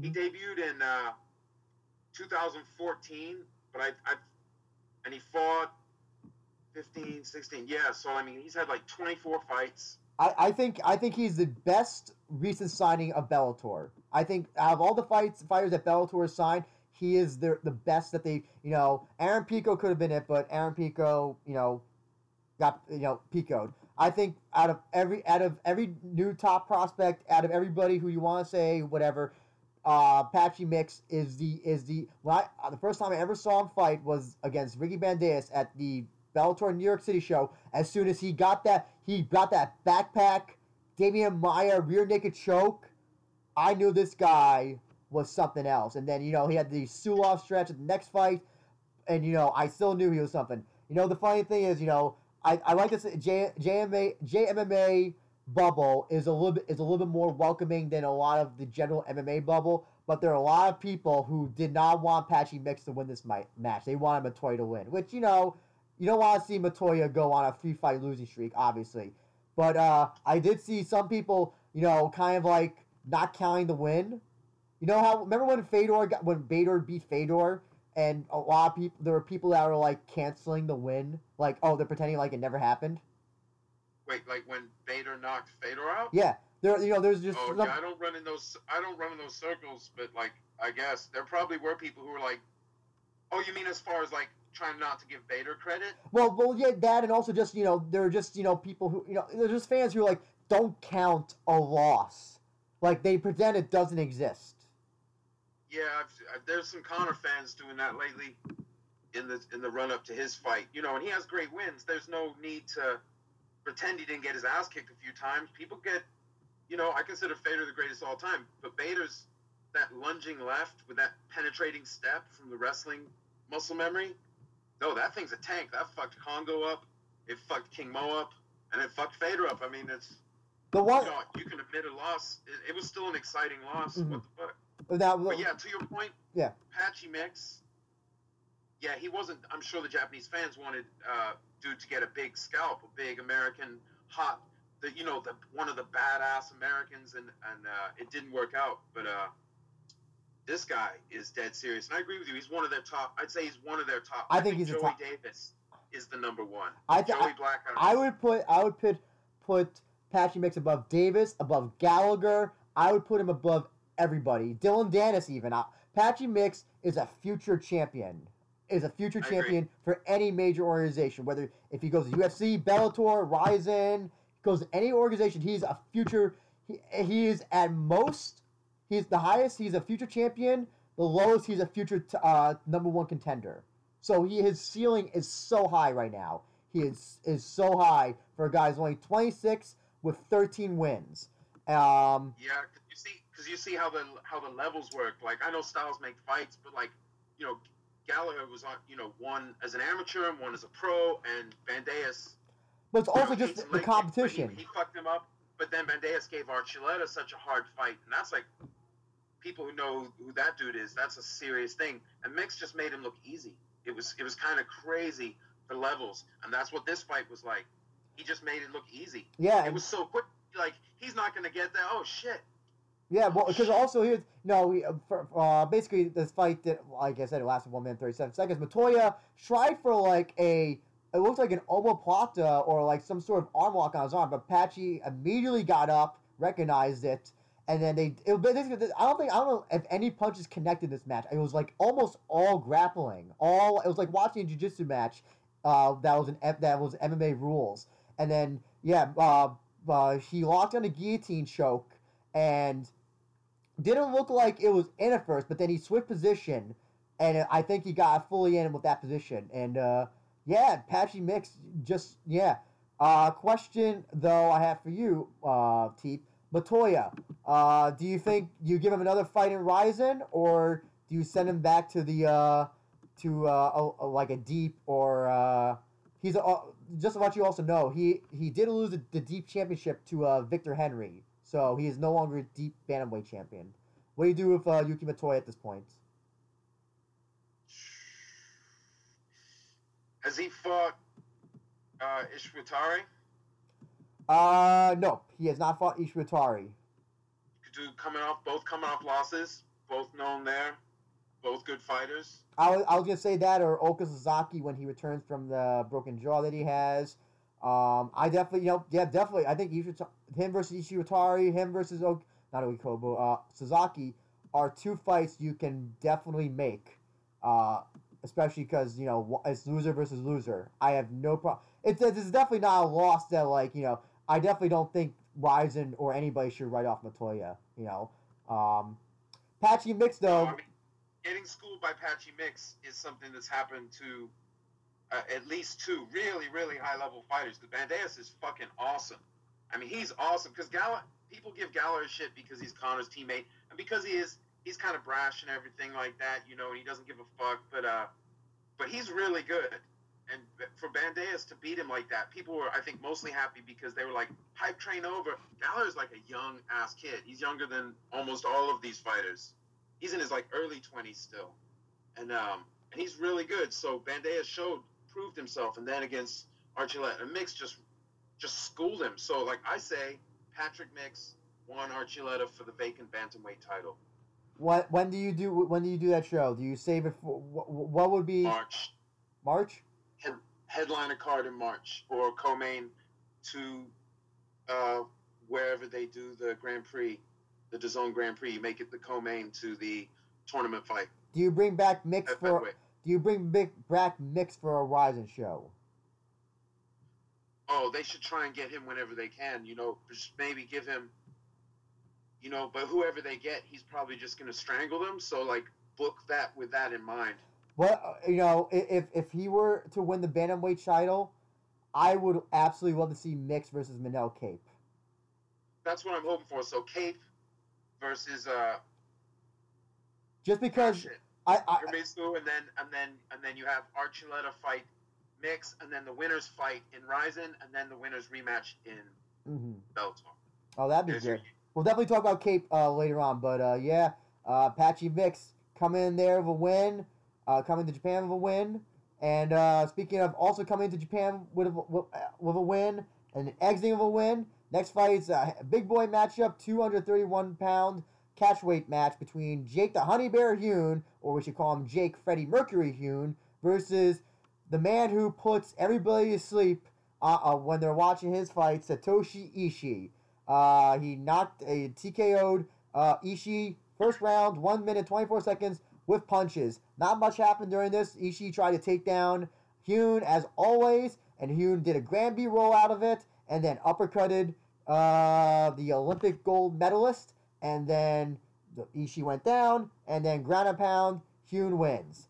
First off, what do you think of Heun's entrance as Freddie Mercury uh, come out to another one bites the dust? I love it. I love Queen.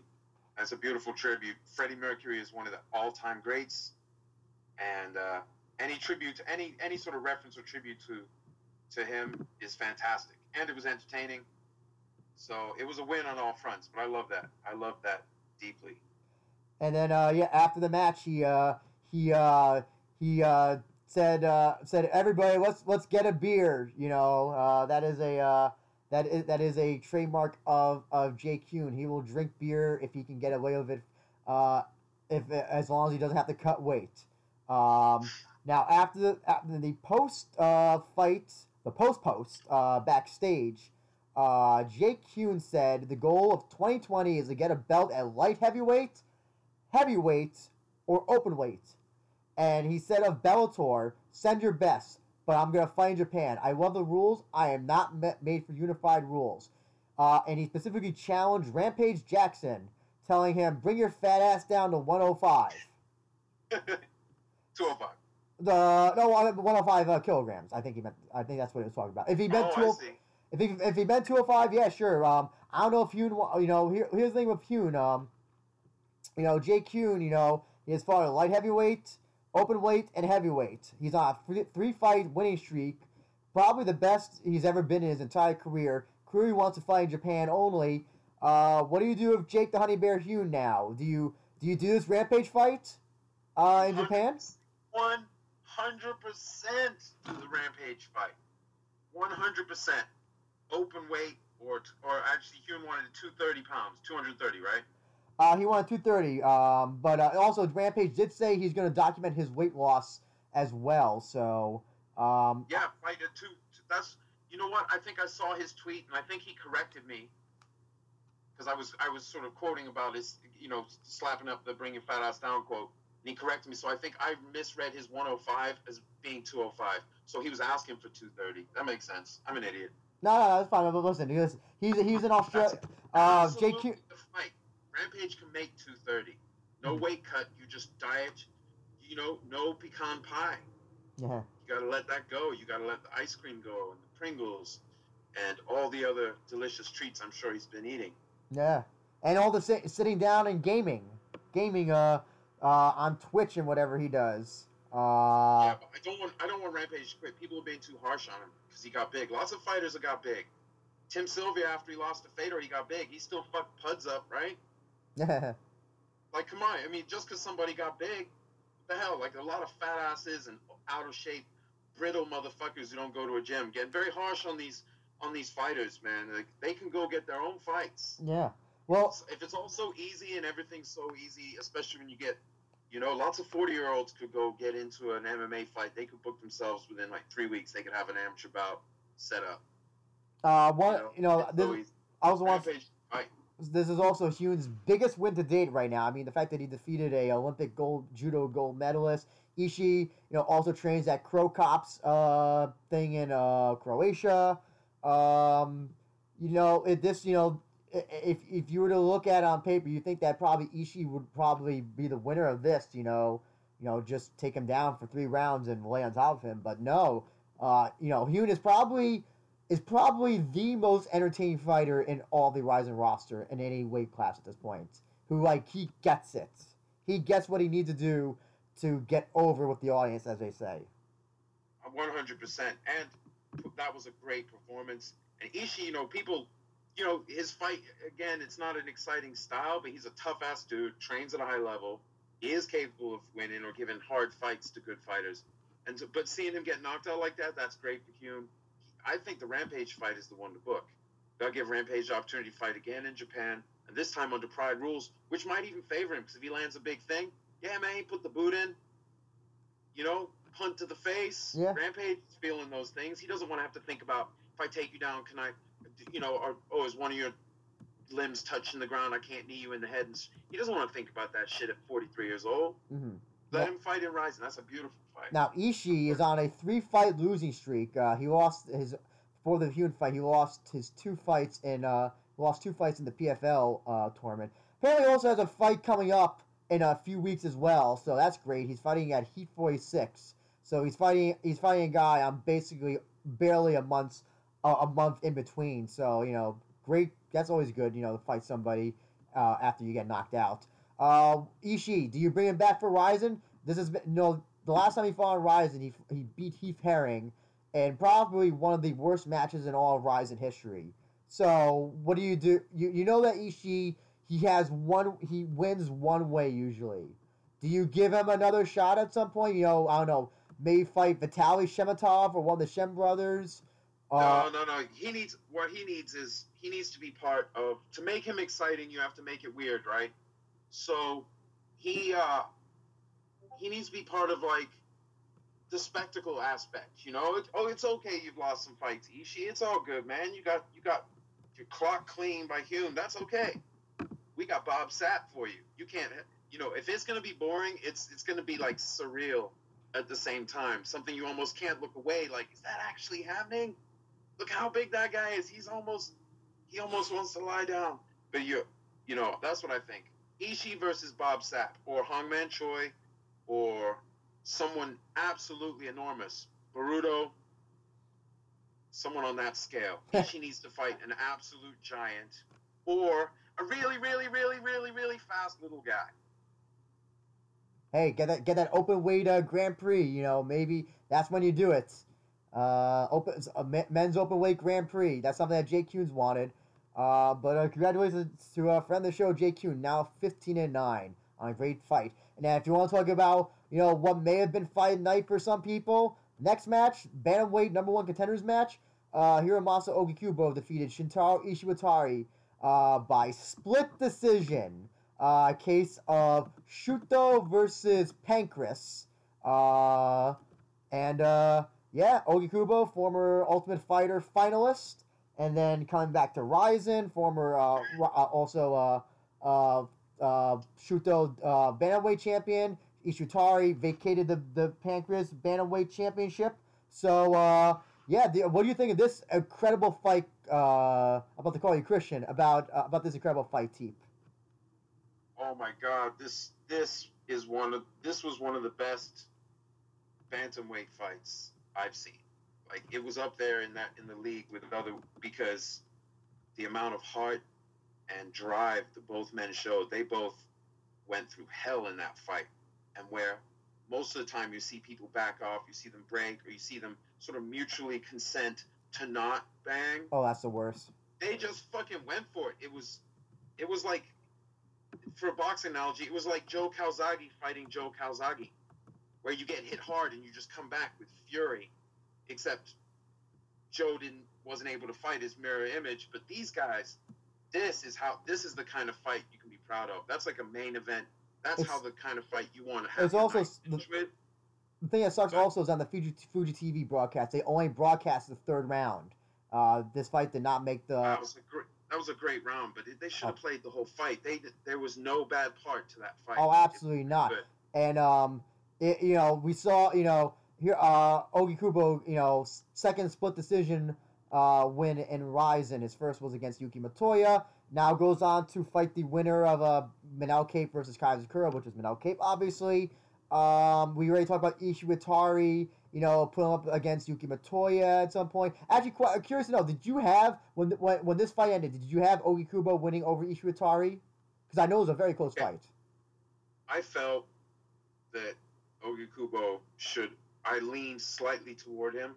I felt like he had more, like by the judging criteria, where it's the whole fight, and then who comes closest to finishing the fight, how many times, and who does the most damage. I was leaning toward him, but it was close enough that I was like, it wouldn't have been a robbery going either way. It really was that close. Some split decisions, you're just like one of those judges was high, Yes. the other guy clearly won. And and you know what the fuck was that guy thinking? This was actually extremely competitive, close fight, but like completely impartially. Ogikubo, the right man won, and what a classic! I definitely, I think it's a definitely the better fight to make. I'm that's a really that's one of those like wow, you know, Manel Kape versus Ogikubo. You really that's like I don't see how that that I can see that going either way because Ogikubo just comes. He doesn't give up. He's even said, you know, the only way that I'm going to lose in a ring now is if I if I get killed in the ring, and that's basically you know what he does. Uh, the only thing He is, fought that way. yeah, He fought that way, and Ishiwatari is so high level. He wasn't. He ha- he was able to summon, you know, his like the real metal that that carries people through. So, it, I mean, I can't say enough. I won't just babble on about the fight. But this is a this is a fight where you know remember at the end of the where they should raise both fighters' hands.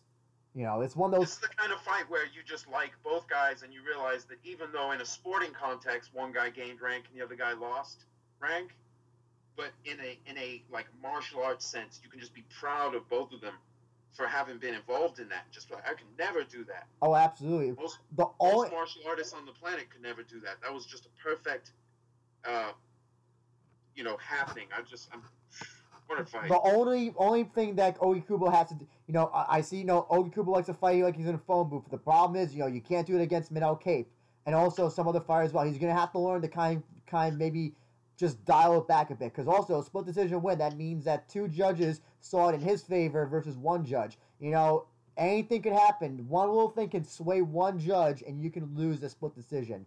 And especially this is the second time it's happened. So hopefully, you know, when he fights Manel Kape, it will, you know, he can definitively, you know, win or finish him. Just because split this, you know, game split decision win, you know, doesn't always work out in your favor. Um, you gotta always. That's the one thing, you know. Don't don't don't you know if you're gonna go all out, just make sure your opponent doesn't give a fuck anything back at all. Um, but yes, and yeah, and and- I would say I would say also Kape wrestling shoe the best box the, the best boxing MMA fighter that wears shoes. oh yeah, Competition. well, def- uh, by far, Manel Kape, living legend, new champion, Rizin champion, took the Grand Prix lineage that Horiguchi proved. You know, I mean, his, you know, he, he didn't just, wasn't just like, like, here's a belt, you know, like he won a Grand Prix and then took the Bellator lineage and then Kai smashed him and Kape just smashed him. This is the man who beat the man. yeah. One We'll, of the, you know, like that lineage comes from pound for pound best in the sport lineage. Incredible. yeah, we'll talk about that fight. Smash over Kobo. We'll talk about that fight later. We're gonna move on to the Yeah. a light heavyweight match uh, between uh, a, Cam- a a fighter out of Cameroon who fights out of Italy. Uh, Simon Biong, uh, now seven to one, defeated the dancing Russian Vitaly Shemetov. Uh, round two, 58 seconds by by TKO. Opened him up in the same, I think, the same part of the forehead where Jake Heun opened up Shemetov. Uh, but Shemetov's biggest offense was almost getting an armbar in the first round, and uh, Biong did say that he said that he uh, that he said he felt the armbar for a second, but that Vitaly didn't have the right position. He's only been training for MMA in two for two years, Simon Biong, and prior to that, he was a basketball player. He's six foot six, by the way, so that's why he's a basketball player. And he said he would welcome a fight with any opponent and welcome a title shot if Rizin will uh, will get grant that. Uh, I think it was a great win for Simon Biong. Uh, what do you think of this uh, this fight, team? That was a great performance. I was cheering Shemetov. That was all hard. so was I. But I now I do, and he looked really good and really fucking dang. Yeah, and he is big as hell, and he looked really dangerous. I guess now he's seven and one. Yep. I mean, if you know, I don't know if they would do him versus Jerry. I mean, it would be compelling because Jerry's a big, like you know, we'll get and we're gonna get to him next. But like, Yes. he's a big guy himself, which helps him a lot. It's one of the, his best attributes is he's like Gumby. He's got arms for ages, and the way he stoops, he gets even more range. But um, But you know, we'll yeah, also have to talk about good. Jiri's. just don't know if I'm ready for that. the- we- We'll have to talk about Jiri's future as well. That's also important to discuss as well. Uh, Jake, apparently before this fight was signed, apparently it was supposed to be Jake Heun versus Simon Biong. Uh, the thing is that I don't know if I want to put Simon Biong up against somebody like a Jake Heun at this point because they're both, you know, Simon Biong's on a winning streak, Jake Heun's on a winning streak. I, I feel like they should fight at some point. I don't know. I feel like that's almost it's kind of punishing both of them in a way because someone has to lose that fight and lose the momentum. You know what I'm saying? Yeah, there are times to have them collide, and there are times not to do it. You know, there like there are times when the pyramid is structured such that you have a top contender and you can make something happen there, and then you can, and maybe you have three or four guys on streaks, and then you can boil it down. But it's good to always have a couple guys on a streak. You want it to be, you know, and then the most worthy guy gets it. But like, yeah, so I can see what you're saying. What do you think about them? Maybe, I mean, Heun has a loss to Prochazka, but he's like four and one since Yeah. I, but also, just for the next cheer against Ishii, you know. I think that also the thing is that it as well. He has said that he kind of likes fighting at two thirty because he, he he it's his it's his. He said he's he's two thirty when he's in when he walks in the cage anyway. Just now he doesn't have to cut any weight, um, and just watches his diet a little bit better. So you know he said that he said he would definitely fight Jiri again. Uh, but you know if, if a heavyweight thing or open weight thing happened, he would jump on that. So I could kind of I kind of uh you know I don't think that Heun's light heavyweight days are behind him, but I think they're going to be a lot less. I feel like. yeah, Um, plus that Rampage fight's very compelling. Yeah, And they can just show that they can show for Western fans they can show that highlight of of him jacking up Ishii on loop as though it were Mayweather beating up Tenshin. yeah. Uh, the pro- because it's just wow. Because that's not usually how the guy fights go. yeah, you know, Simon Biong. You know, I'm trying to think of like any unsigned light heavyweight prospects. Um, I can't. I mean, I, I guess if you want to like get somebody from Bellator, um, you know, uh, you know, I mean, he's a former Rizin Fire. Him versus Karl Albrektsson, I think, would be an interesting fight. I was about to say that King Carl coming off the loss to Davis, maybe they could lend him over there, Or lend him back. you know, one of the guys who I thought was going to be the, the future of light heavyweight, uh, Liam McGeary. Ooh, that's a good fight. Ooh, that's a great fight. McGeary's six four himself, I think. Yeah, I, I think he's six five or six six. He might be the same height. I think. Hey, you should tweet that out later. I'm gonna be doing a lot of tweeting apparently. Uh, for we, for we both should. We should be tweeting out all these matchups. yeah. Um, now uh, here's the here's the unfortunate question we have to ask. Vitaly Shemetov, the Dancing Russian, now 0 2 in Rizin. He's been finished both times by TKO. Been cut open very bad. He looked better in this fight than he did in the Heun fight. What do you do? Is is he? Do you think? Are you do? You, do you say he's done with Rizin? Go win some in some uh, win something in another organization, or pair him up against somebody else? You know, and hopefully he finds uh, Akiko. You know, and gets a win as well. What do you do with uh, Vitaly Shemetov, Teep? If I'm Rizin, you mean? Yeah. Yeah, I think they probably want him to get a couple wins somewhere. Or it's freak show time. And you have him fight someone with very little experience who has maybe 100, 120 pounds on him. What about record wise? You know, like are you talking like four and three, three and four, five and four type record as well? You mean as far as like if he does a freak show fight? Well, yeah, because well, because you know, right now, um, there's the uh, remember there is the uh, uh, the Rizin. I'm forgetting which show it was from earlier this year, like summer. Uh, Shoma Shi- Shoma Shibisai fought that Korean fighter, that really heavy Korean fighter, who was I think he was I think he's now 0 and 4. Um, someone like him. Yeah. Do you do If- you do you, do you put up. The thing is, the brothers are very entertaining, and that does count for something as far as their involvement. But maybe they need to raise the stakes, the freak show stakes. Like, okay, you can get a fight, but it's open weight fight, and you're fighting like this guy who's not won a fight, but he's going to be like three times your size. Not, Uh, not literally, but you know it figuratively. Just be may as well be three times your size. because uh, we're uh, when we, uh, I guess we'll talk a little bit about right right now. Uh, uh, Jiri Prochazka, light heavyweight champion, uh, defeated CB Dalloway. I mean, would you would you uh, you wouldn't put Dalloway against Shemetov? I think that Dalloway would absolutely murder Shemetov. I I think that'd be like an uh, uh, like a a way out way above his league. Even you know Stevie Dalloway, who's you know not the best MMA fighter, but I think probably better than Shemetov. You know what? You could do Dalloway Biong. If they have Dalloway now under contract, Well, that the would be a good fight. I don't know. I feel like this may have been like a one-off fight. Nothing indicate because uh. So I'll, I'll just- I'll just uh, read it again. So Prochazka defeated Dalloway CBD, as I realized during this fight. um, for our first round, one minute fifteen seconds with a left hook. Dalloway just totally went down, like was down before he even went down to the ground. And someone I saw someone on a, on social media even joke looked like uh, Jiri uh, fixed uh, Dalloway's back problems. Um, oh shit! uh, but uh, well, and he went down like he was shot. um, They did. Well, but after the fight, um, Dalloway seemed to indicate that uh, he was not uh, signed to another fight because he said, "I hope to come back and Rizin So it seemed to be a one-fight deal, um, at least from what he, from the way he described it.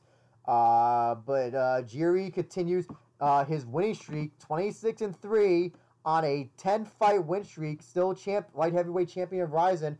Uh, question is though, it has come out in a recent interview with Jiri uh, from a Czech Republic uh, newspaper that he is in talks with UFC and Bellator. This was the last fight on his on his contract with Rizin, and one of the things he's been most adamant about is the is ha- facing high level competition at light heavyweight.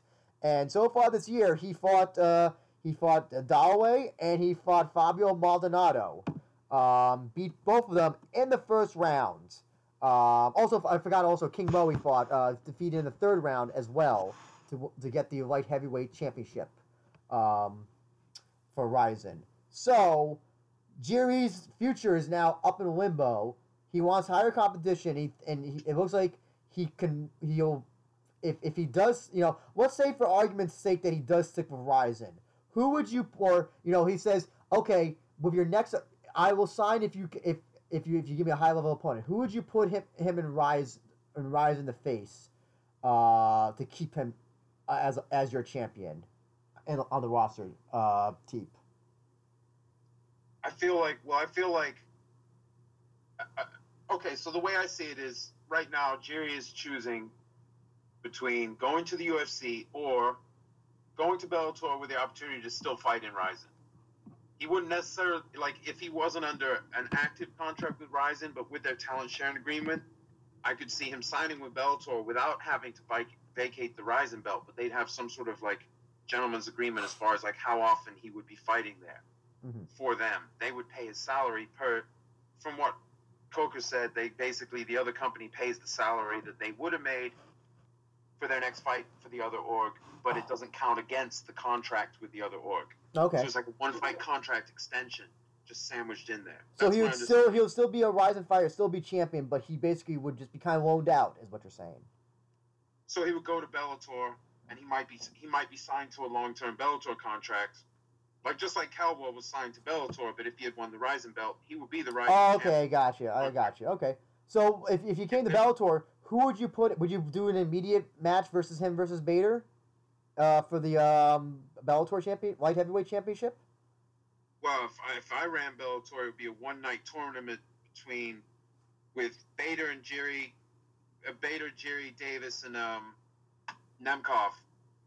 But the first fight would be Bader Nemkov with the.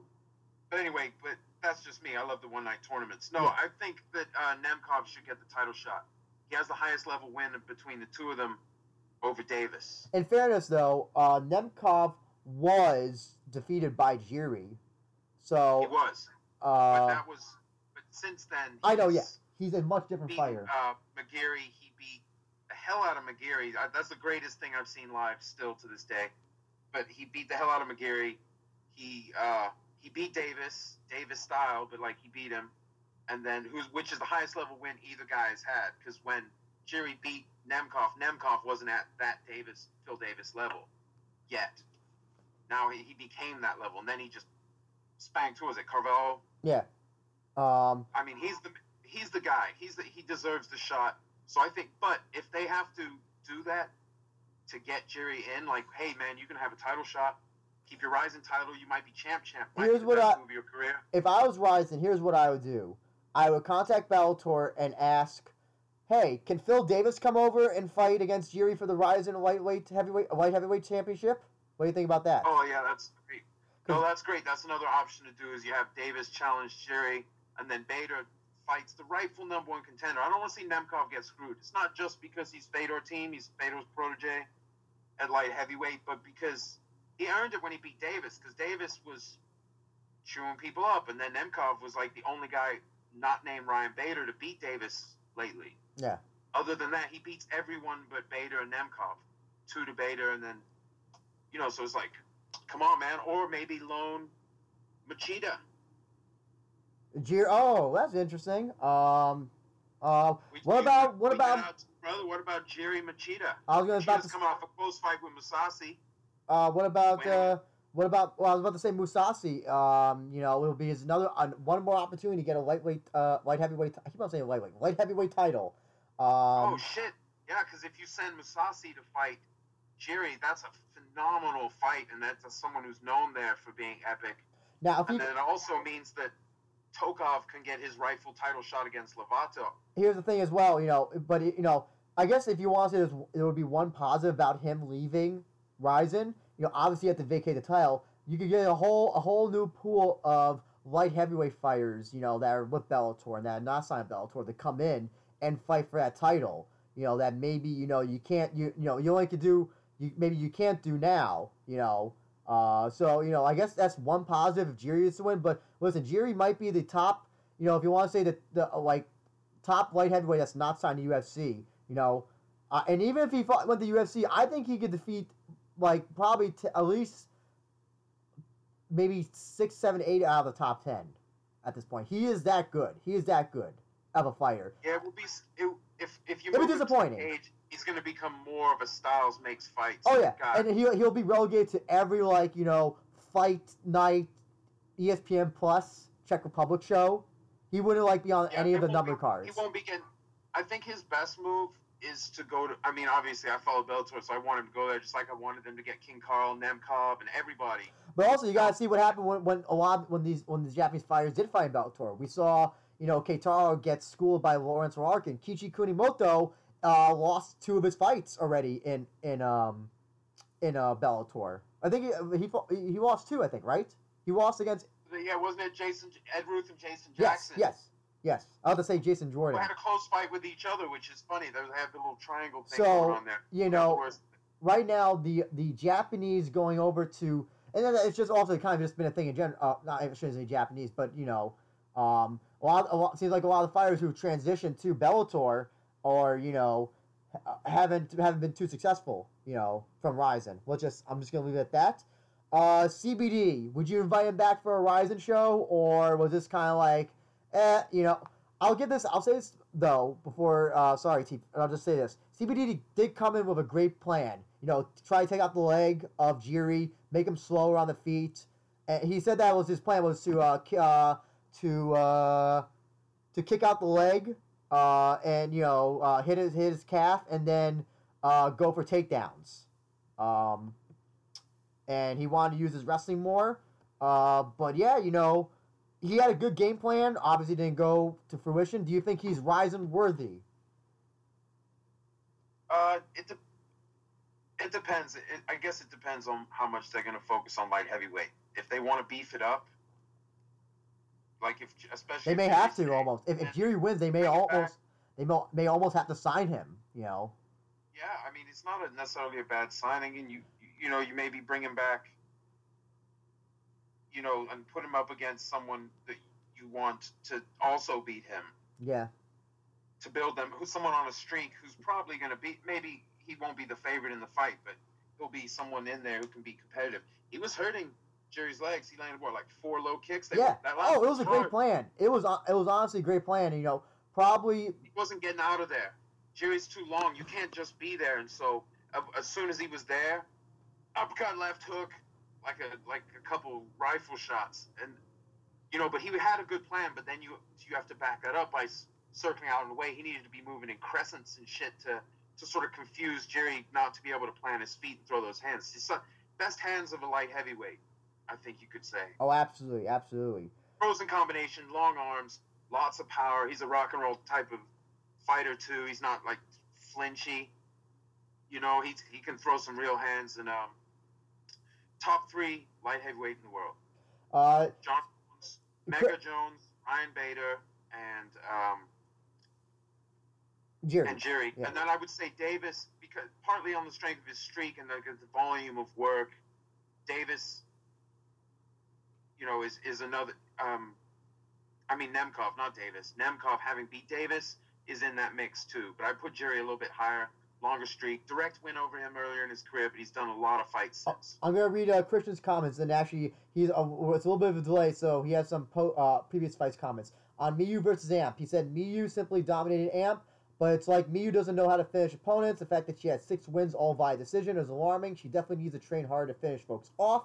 Uh, Taigu, uh, Taiga versus Taiju. Taiga got smoked, plain simple. Mix versus Motoya. Mix is a name to look out for. I think Bellator ought to keep him around and build him towards a potential child shot, which is exactly what we said. Um, versus Ishii. I knew Heun was going to fuck Satoshi up. Heun says he loves fighting under Rizin rules, wants to continue fighting in or in uh, in uh, in Rizin, wants Bellator's base best to face him and wants to win the Rizin Heavyweight Championship. I say let him stay, damn it. Uh, Ogikubo versus Ishiwatari. Ogikubo definitely has what it takes to be a Rizin Bantamweight contender, plus fighting his life. That is what uh, Ish, uh, Ogi said. So I wouldn't mind seeing him be the underdog in a fight versus Manel Kape. And for Jiri versus uh, CBD, two piece special of a biscuit. Nothing like it. But in all seriousness, CB got rocked. He seems to want to fight and Rizin again despite the loss. As for Jiri, Rizin and or Bellator need to clamp down and keep him so that Ryan Bader can fight him. If the UFC gets Jiri, Rizin will probably either ha- have to either scrape the division or let Bellator supply them. And that's just actually a good point. Is that there's just so you know light heavyweight division outside UFC and you know Bellator. There's really no made you know it's gonna be hard to find because you can't really find any Japanese light heavyweights because there's really no Japanese light heavyweights unless it's middleweights going up like Yushin Okami. Um, going up, and he's with one now, so that's not happening. So it's just it's gonna it's a division that you really need. You know, Rizin needs to really like clamp down, figure out like who's gonna represent the division. So yeah, hopefully they do clamp down on Jiri. Um, here's who I have currently for the light heavyweight rankings. I'm curious to get your uh, thoughts on this, uh, Teep.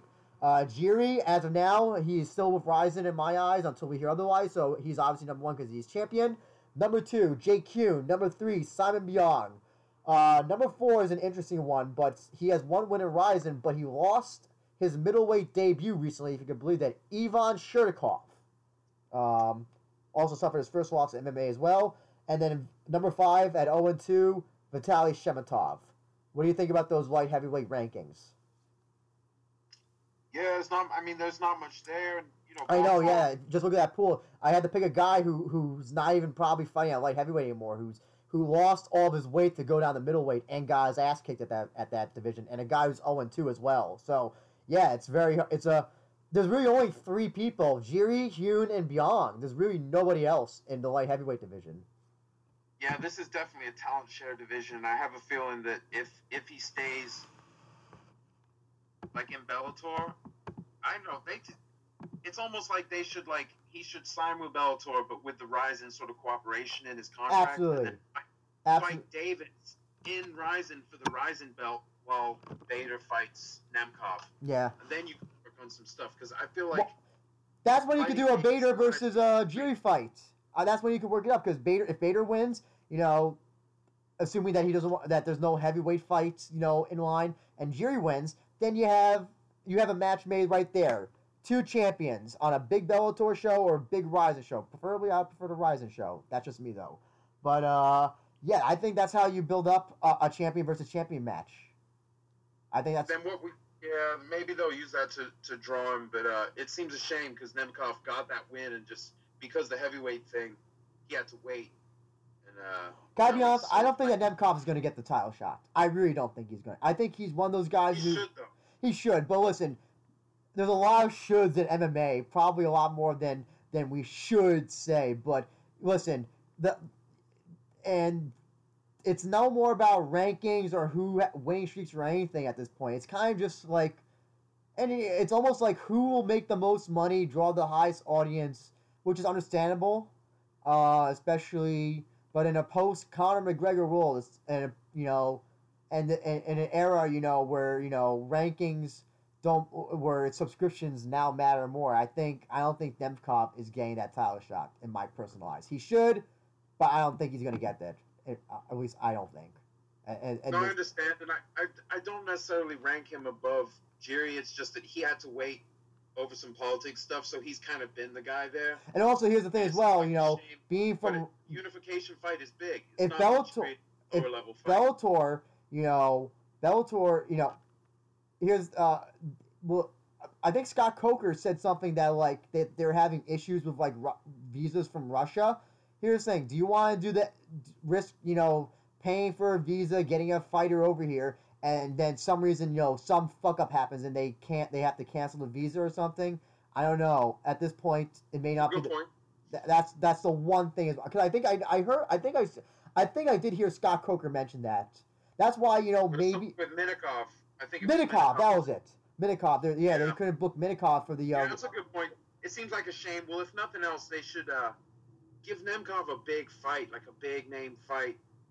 Uh, even if it's on like one of the Euro shows, but like bring over someone with a big name because he deserves something good, man. Beat Yeah. Davis.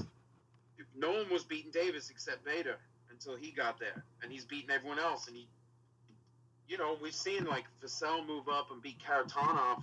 Davis kicked Vassell yeah. in the face, smoked him. Okay.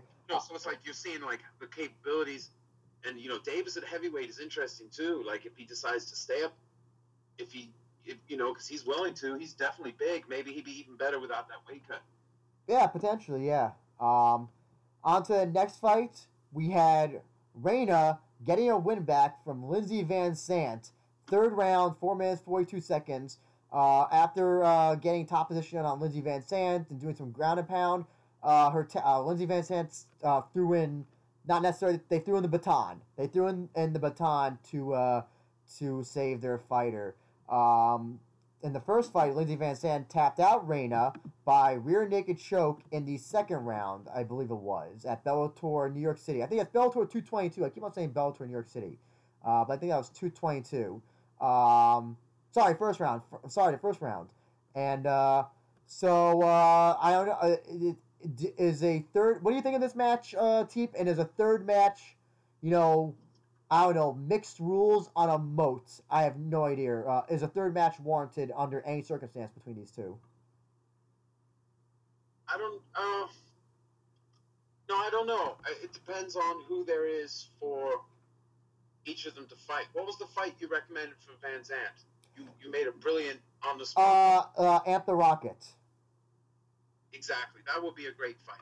Two people coming off a loss, but both compelling people and, and who can fight.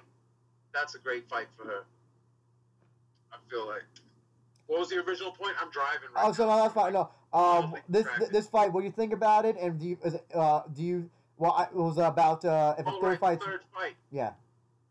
Yeah, that was a that was a great fight. I expected Reina to win in the ring, just because of the somewhat advantages for fluid strikers. Changes the dynamic a little bit. Changes some of the wrestling positions. Like if in you if in, you're in unified and you're in north south, you're in the wrong side of north south. You know, you protect against a choke. You're pretty safe. If you're if you're a wrestler and you're in north south and Rizin rules, you're in one of the most dangerous positions you could possibly be in. Because knees to the top of the head, you know, like it doesn't take that many, so it you you it changes enough things as far as like someone who might wrestle a, a better striker than them hmm that I thought Reina would win. She did win, not necessarily the way I thought, but I did think Also, overall. The you gotta point out also, Reina- This was at a catch weight of 111 pounds, and Reina looked so much bigger than uh, Lindsey VanZandt. She looked like a giant compared to her. Yeah, she did look a lot bigger. Um, what was the first fight at? Uh, same. It was at the same weight, uh, but in a cage in New York City. So she just looked bigger. They, were the, they weighed in the same. Yeah, they weighed in the same. Yeah, I'm, I'm Lindsey VanZandt. I talked to her before. She says she walks around at like one at, at like 115. Uh, Reina probably walks around at maybe 125, maybe 130. I'm guessing, Oh, I. s- even though she's Yeah, a she looked big first fight, but it was harder to tell because she was getting schooled. yeah. Unfortunately, I like I love Reina, and you know I love seeing her strike and the liver, you know, liver punches and things like that, teep kicks, all that. Just lovely stuff to watch as someone who just recreationally trains kickboxing. Yeah, But yeah, so I, I Reina, keep her in the ring, keep her fighting in the ring under rules that that allow her to have more tools, Mm. especially counter grappling tools, where you can punish a grappler who's just trying to hang on. Uh, so But I'm not saying that's how Lindsay fights, but Yeah. some, but when you're stuck, when you're when you've been stuffed under Rizin rules, you better get out of there. You can't just be there because your head just can't be there because no one has to check and see if your fucking knee is down. so we're gonna To see if talk. They can just fuck you up. Well, uh, Sorry. oh, oh, oh, uh, do you think she's deserving of a title match after this match? She's on a two-fight winning streak right now, Reina. Now, mind you, the first opponent that she actually no three-fight winning streak. The the the uh well in Rizin she at Rizin 15 she defeated Samantha Jean-Francois by decision, and then Rizin 19 she fought an 0 3 fighter. Uh, in uh, Rizin. Sorry, 0 2 at the time. Now 0 3. Actually, excuse me, I stand corrected. Now 0 5. Um, so That's quite a streak. yeah, and then uh, you obviously got the win the win back from VanZandt. Would you say that Reina could be the next in line for a title shot against uh, uh, Ham- Ham- Hamderley? Yeah, that might be one they would book. Not because the streak is so strong, but it's also does anyone else have a streak? That's the thing. I mean, here's the rankings I have. Moderately as famous as her. I mean, I think it would be a case of where they say, you know, we're gonna book this. And I, personally, stylistically, I love that fight. So Oh, it's definitely an interesting Sign me fight. up. sign me the fuck up. Um, I think it's definitely a very interesting fight unless they do a Ham Hamazaki rematch, which I could potentially see as well, just because it was a close fight, which we'll talk about after the next fight, uh, which was Mikuru Asakura, the outsider, taking on John Macapá. I'm not going to say his full name, we're just going to call him John Macapá. Three rounds, unanimous decision. Uh, Mikuru is now 12 and 1. Uh, this is a featherweight match. The first time that I think that uh, I don't know if it's the first time that Mikuru's fought like a strictly he- featherweight, but definitely the toughest opponents he's fought at featherweight in Rizin. Hey, I gotta say, I thought that John Macapá was gonna be walked over. He he came. He, he, ca- he you know, I, I called him the Brazilian zombie after this match because he took a ton of shots and didn't seem to even flinch and seemed to give a lot of hard shots to Mikuru, who seemed to like get, get taken aback by how how hard how hard how hard he punched. But what do you think of this fight, uh, Teep? It a very good fight. by I was impressed by both guys. I picked Sorry, Teep, could you go again? Oh, we may have lost Teep. Um, but uh, yeah, basically, um, uh, Mikuru, ju- he looked uh, he looked incredible during this match. Um, Kappa didn't look that bad either. He just got he just got he basically got outstruck by by Mikuru for three rounds straight. Um, it was and I would absolutely have Macapá come back for a. Uh, oh, Teep, are you back? Are you back, Teep? Teep, can you hear me?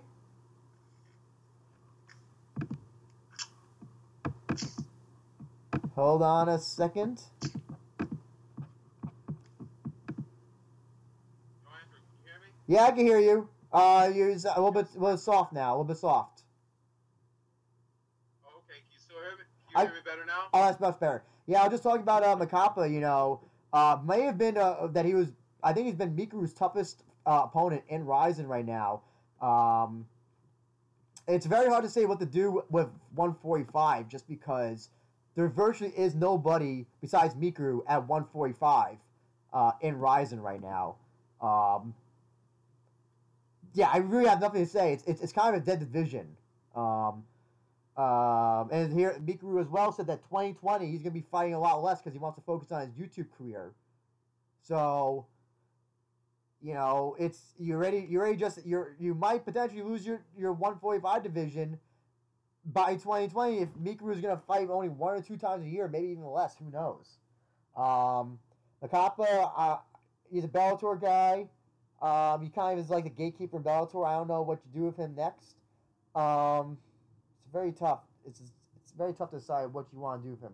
Oh, just want to say that uh that uh Christian uh regarding Reina versus uh VanZandt said Reina was just unstoppable in that bout, but I wouldn't be surprised if a trilogy fight happens between these two if neither of them have anything going for them. Um, yeah, it was a good fight. Um, and it showed definitely that Mikuru, uh, I don't know if he wants to brawl anymore. Um, if he's the one who's not brawling, I should say. Um, next fight was Seo Hee Ham from, from South Korea, aka Hamdale, defeating her longtime rival, Ayaka Hamazaki. Three minutes of three rounds, 15 minutes, split decision win to get the Rizin, Rizin Super Atomweight title. Uh, Hamazaki has defeated Ham twice. Once by decision, the other one by by doctor stoppage. And this was a very close fight. Yeah, three round. First round, it was they they basically brawled each other. You can almost give that round a draw. Second round, uh, Ham had her had Hamazaki in a triangle for in the entire fight. And then third round, uh, it was it was it started even, but then uh, Hamazaki took down uh, uh, Ham and uh, punched her from a judo from uh, from judo position, and then let Ham get up and then soccer kicked her, but it didn't knock her out. And yeah, this was a this was a very close fight. Had it been a, I, I at first I picked Hamazaki when I first watched it live, but on rewatch I could definitely see how ha, how Ham seemed to have winning. Especially with the second round, she had her in that triangle the entire time, and she basically controlled her for like one entire round. Um, Ooh.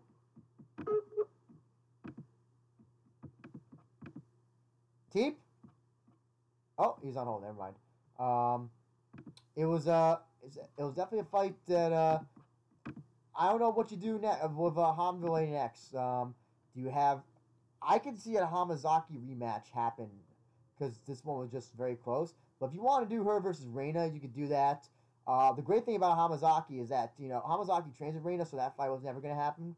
I definitely feel that Ham versus Reina is a very compelling matchup to make um, at this point. I don't think you want Ham versus Miyu.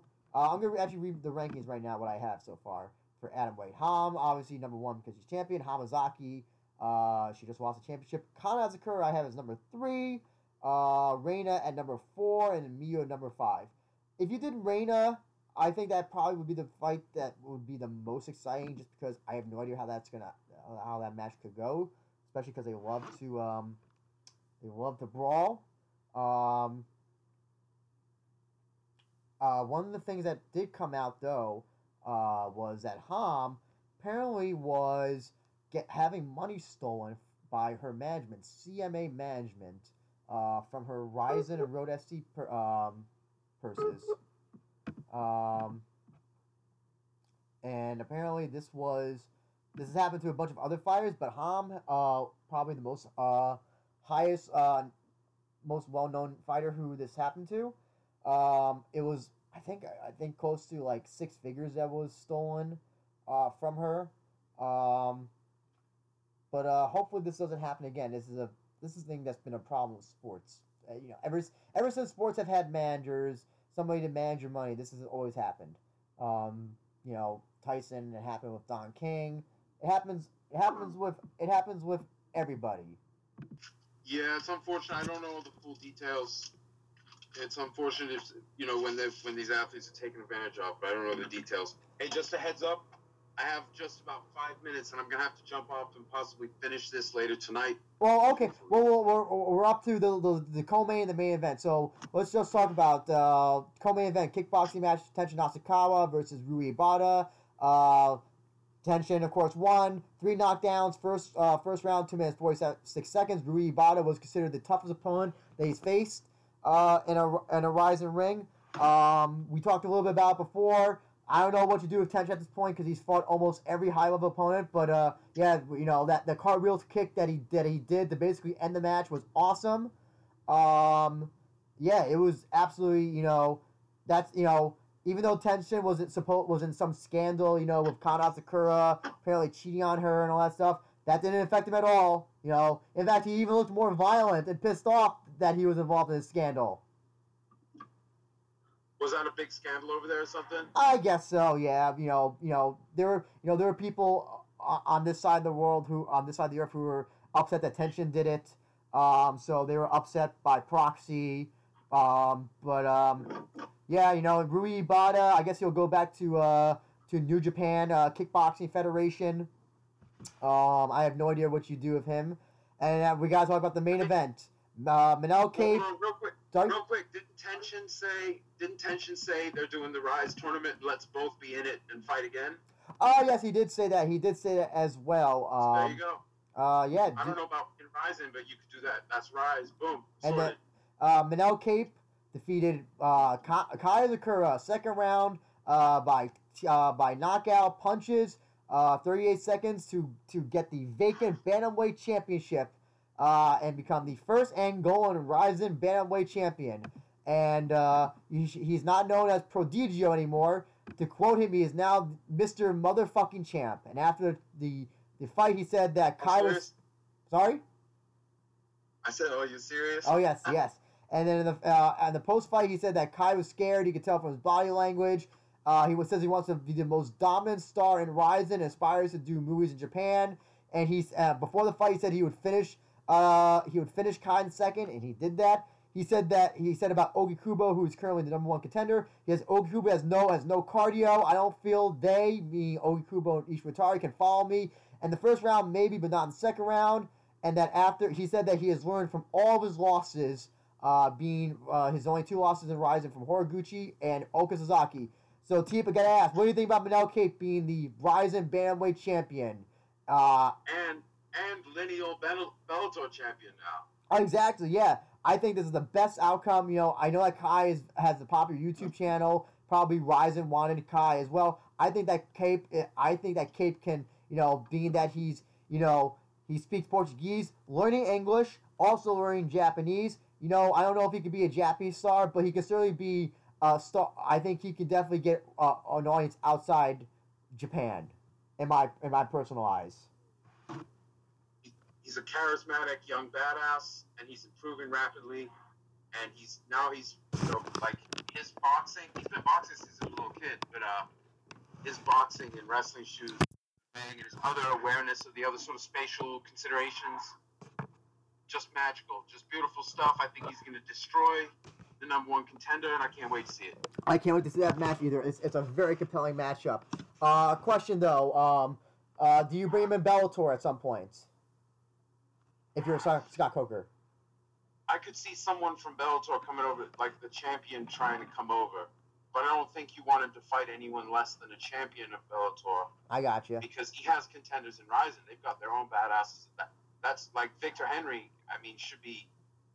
You know, it'd be a great fight it would be Patrick Mix and Victor Henry. Oh, that'd be a great match. Rizin rules. Um, or Oh, even Kape versus uh, Victor Henry at some point, you know, because he is a deep bantamweight champion of Victor Henry. Uh, but this was like it was like the best way to top off the night with a great finish. You know, uh, uh, you know, someone who's absolutely charismatic uh, in Rizin at this weight division. You know, my you know, I, I know there's a lot of Kai fans, um, but I think this was a bet. I think this is a better route overall. Because also now you can still do a Kai versus Kape rematch, uh, third match at some point, since uh, they're now one on one. So you got that. So you know, Kai gets, you know, faces off, you know, against maybe Ishiwatari or, you know, somebody else, you know, get a few more wins and he can fight for the title again, uh, if he so desires. Um, so yeah, you got that there. It was perfect event. Oh, literally, if there was no intermissions, this this would be like the perfect MMA event. Uh, before you go, T, because I know you gotta go, I want just want to give your get your fight of the night and two or three performances of the night, finishes of the night. Oh my god. Uh, fight of the the okay the the Tenshin fight. Okay, fight of the night would be Ishiwatari Ogikubo. The performance of the night was Tenshin, and uh, my my like my favorite moment of the night. My favorite moment of the night was that intro package. That hit me so deep in the feels. I was like, "This is the greatest show ever." Hadn't even seen a fight yet. Yeah. Oh no, I think you know I have to I have to think that the fight night was Ogikubo versus Ishitari, but uh, two finishes of the night, you know, cartwheel, kick, knockdown, whatever, by Tenshin Nasukawa. I knew that it was gonna be a, a highlight reel finish. Uh, I have to give I have to give it to him, and then uh, I have to give uh you know uh, uh Pitbull over Gustavo. 28 seconds, first round, soccer kicks. How can you not love a soccer kick finish? None. This is not to say that none of the other finishes compare in comparison, but God, you know who doesn't love a soccer a soccer kick? That's a that's like you had two perfect finishes for a Rizin show. Basically, show this is why Rizin is is a promotion that you should pay attention to, that and that the MMA media should give credence to. Uh, in my personal opinion, I think, but I think all the fighters did well. Even Miyu, even Miyu, who I'm not the biggest fan of. Um, everyone, everyone did well. It was magical. I really do have to go now. Yeah. Uh, just tell quickly, uh, Teep, where can people find you if they want to troll you or uh, find out about Bellator? Teep, Teep to the Junk on Twitter and Teep to the Junk with little dashes on either side of it on Reddit. Okay. Troll me. Great. Great, Teep. We appreciate you talking to us. We'll definitely be talking again for a future show. Okay. Thanks for having me. Okay. Take, take care, Teep. I'm also gonna read uh, Christian's uh, thoughts on uh, the Meek on the rest of the fights. Uh, Mikuru versus Macapá. Mikuru was just dominant. I don't know what Rizin has planned for him, but it should be something interesting. As for John Teixeira, Bellator should uh, should stick to having him on the main card of the Zone uh, Paramount Network shows.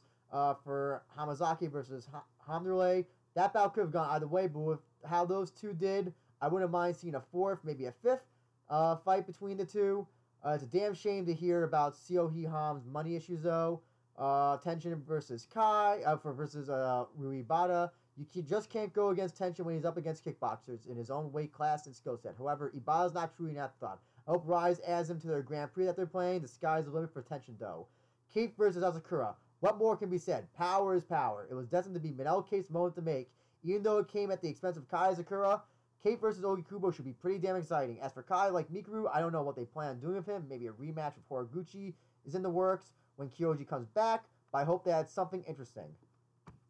I also just want to say as well that the current rankings I have for Bantamweight are as follows. Uh, Kape, number one, because he's champion. Ogikubo, number two, because he's uh, number one contender. Uh, Kai uh, at number three.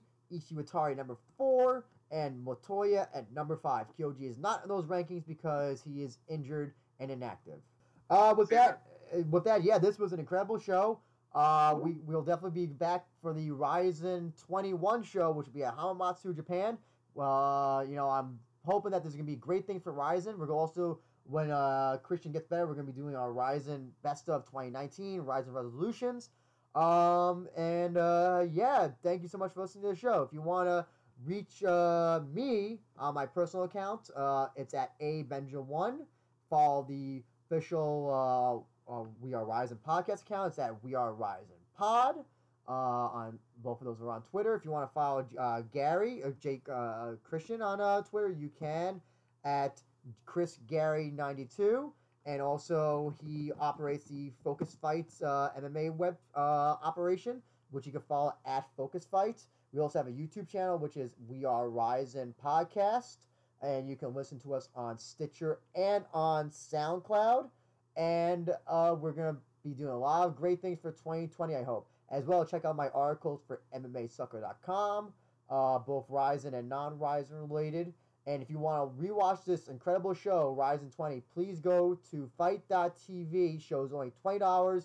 Uh, use your fight credits. Uh, you know, fight you twenty dollars for a show like this was incredible. I think is an incredible bargain.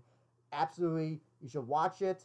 Support the company because they put on they, they, they set out to put on a great show and the fires as well. Uh, I can't I can't wait for Rizin in 2020. And with that, uh, everybody, keep your hands up at all times. Stay safe, and we look forward to uh, to you to you tuning into the next show. Take care, everybody. Bye bye.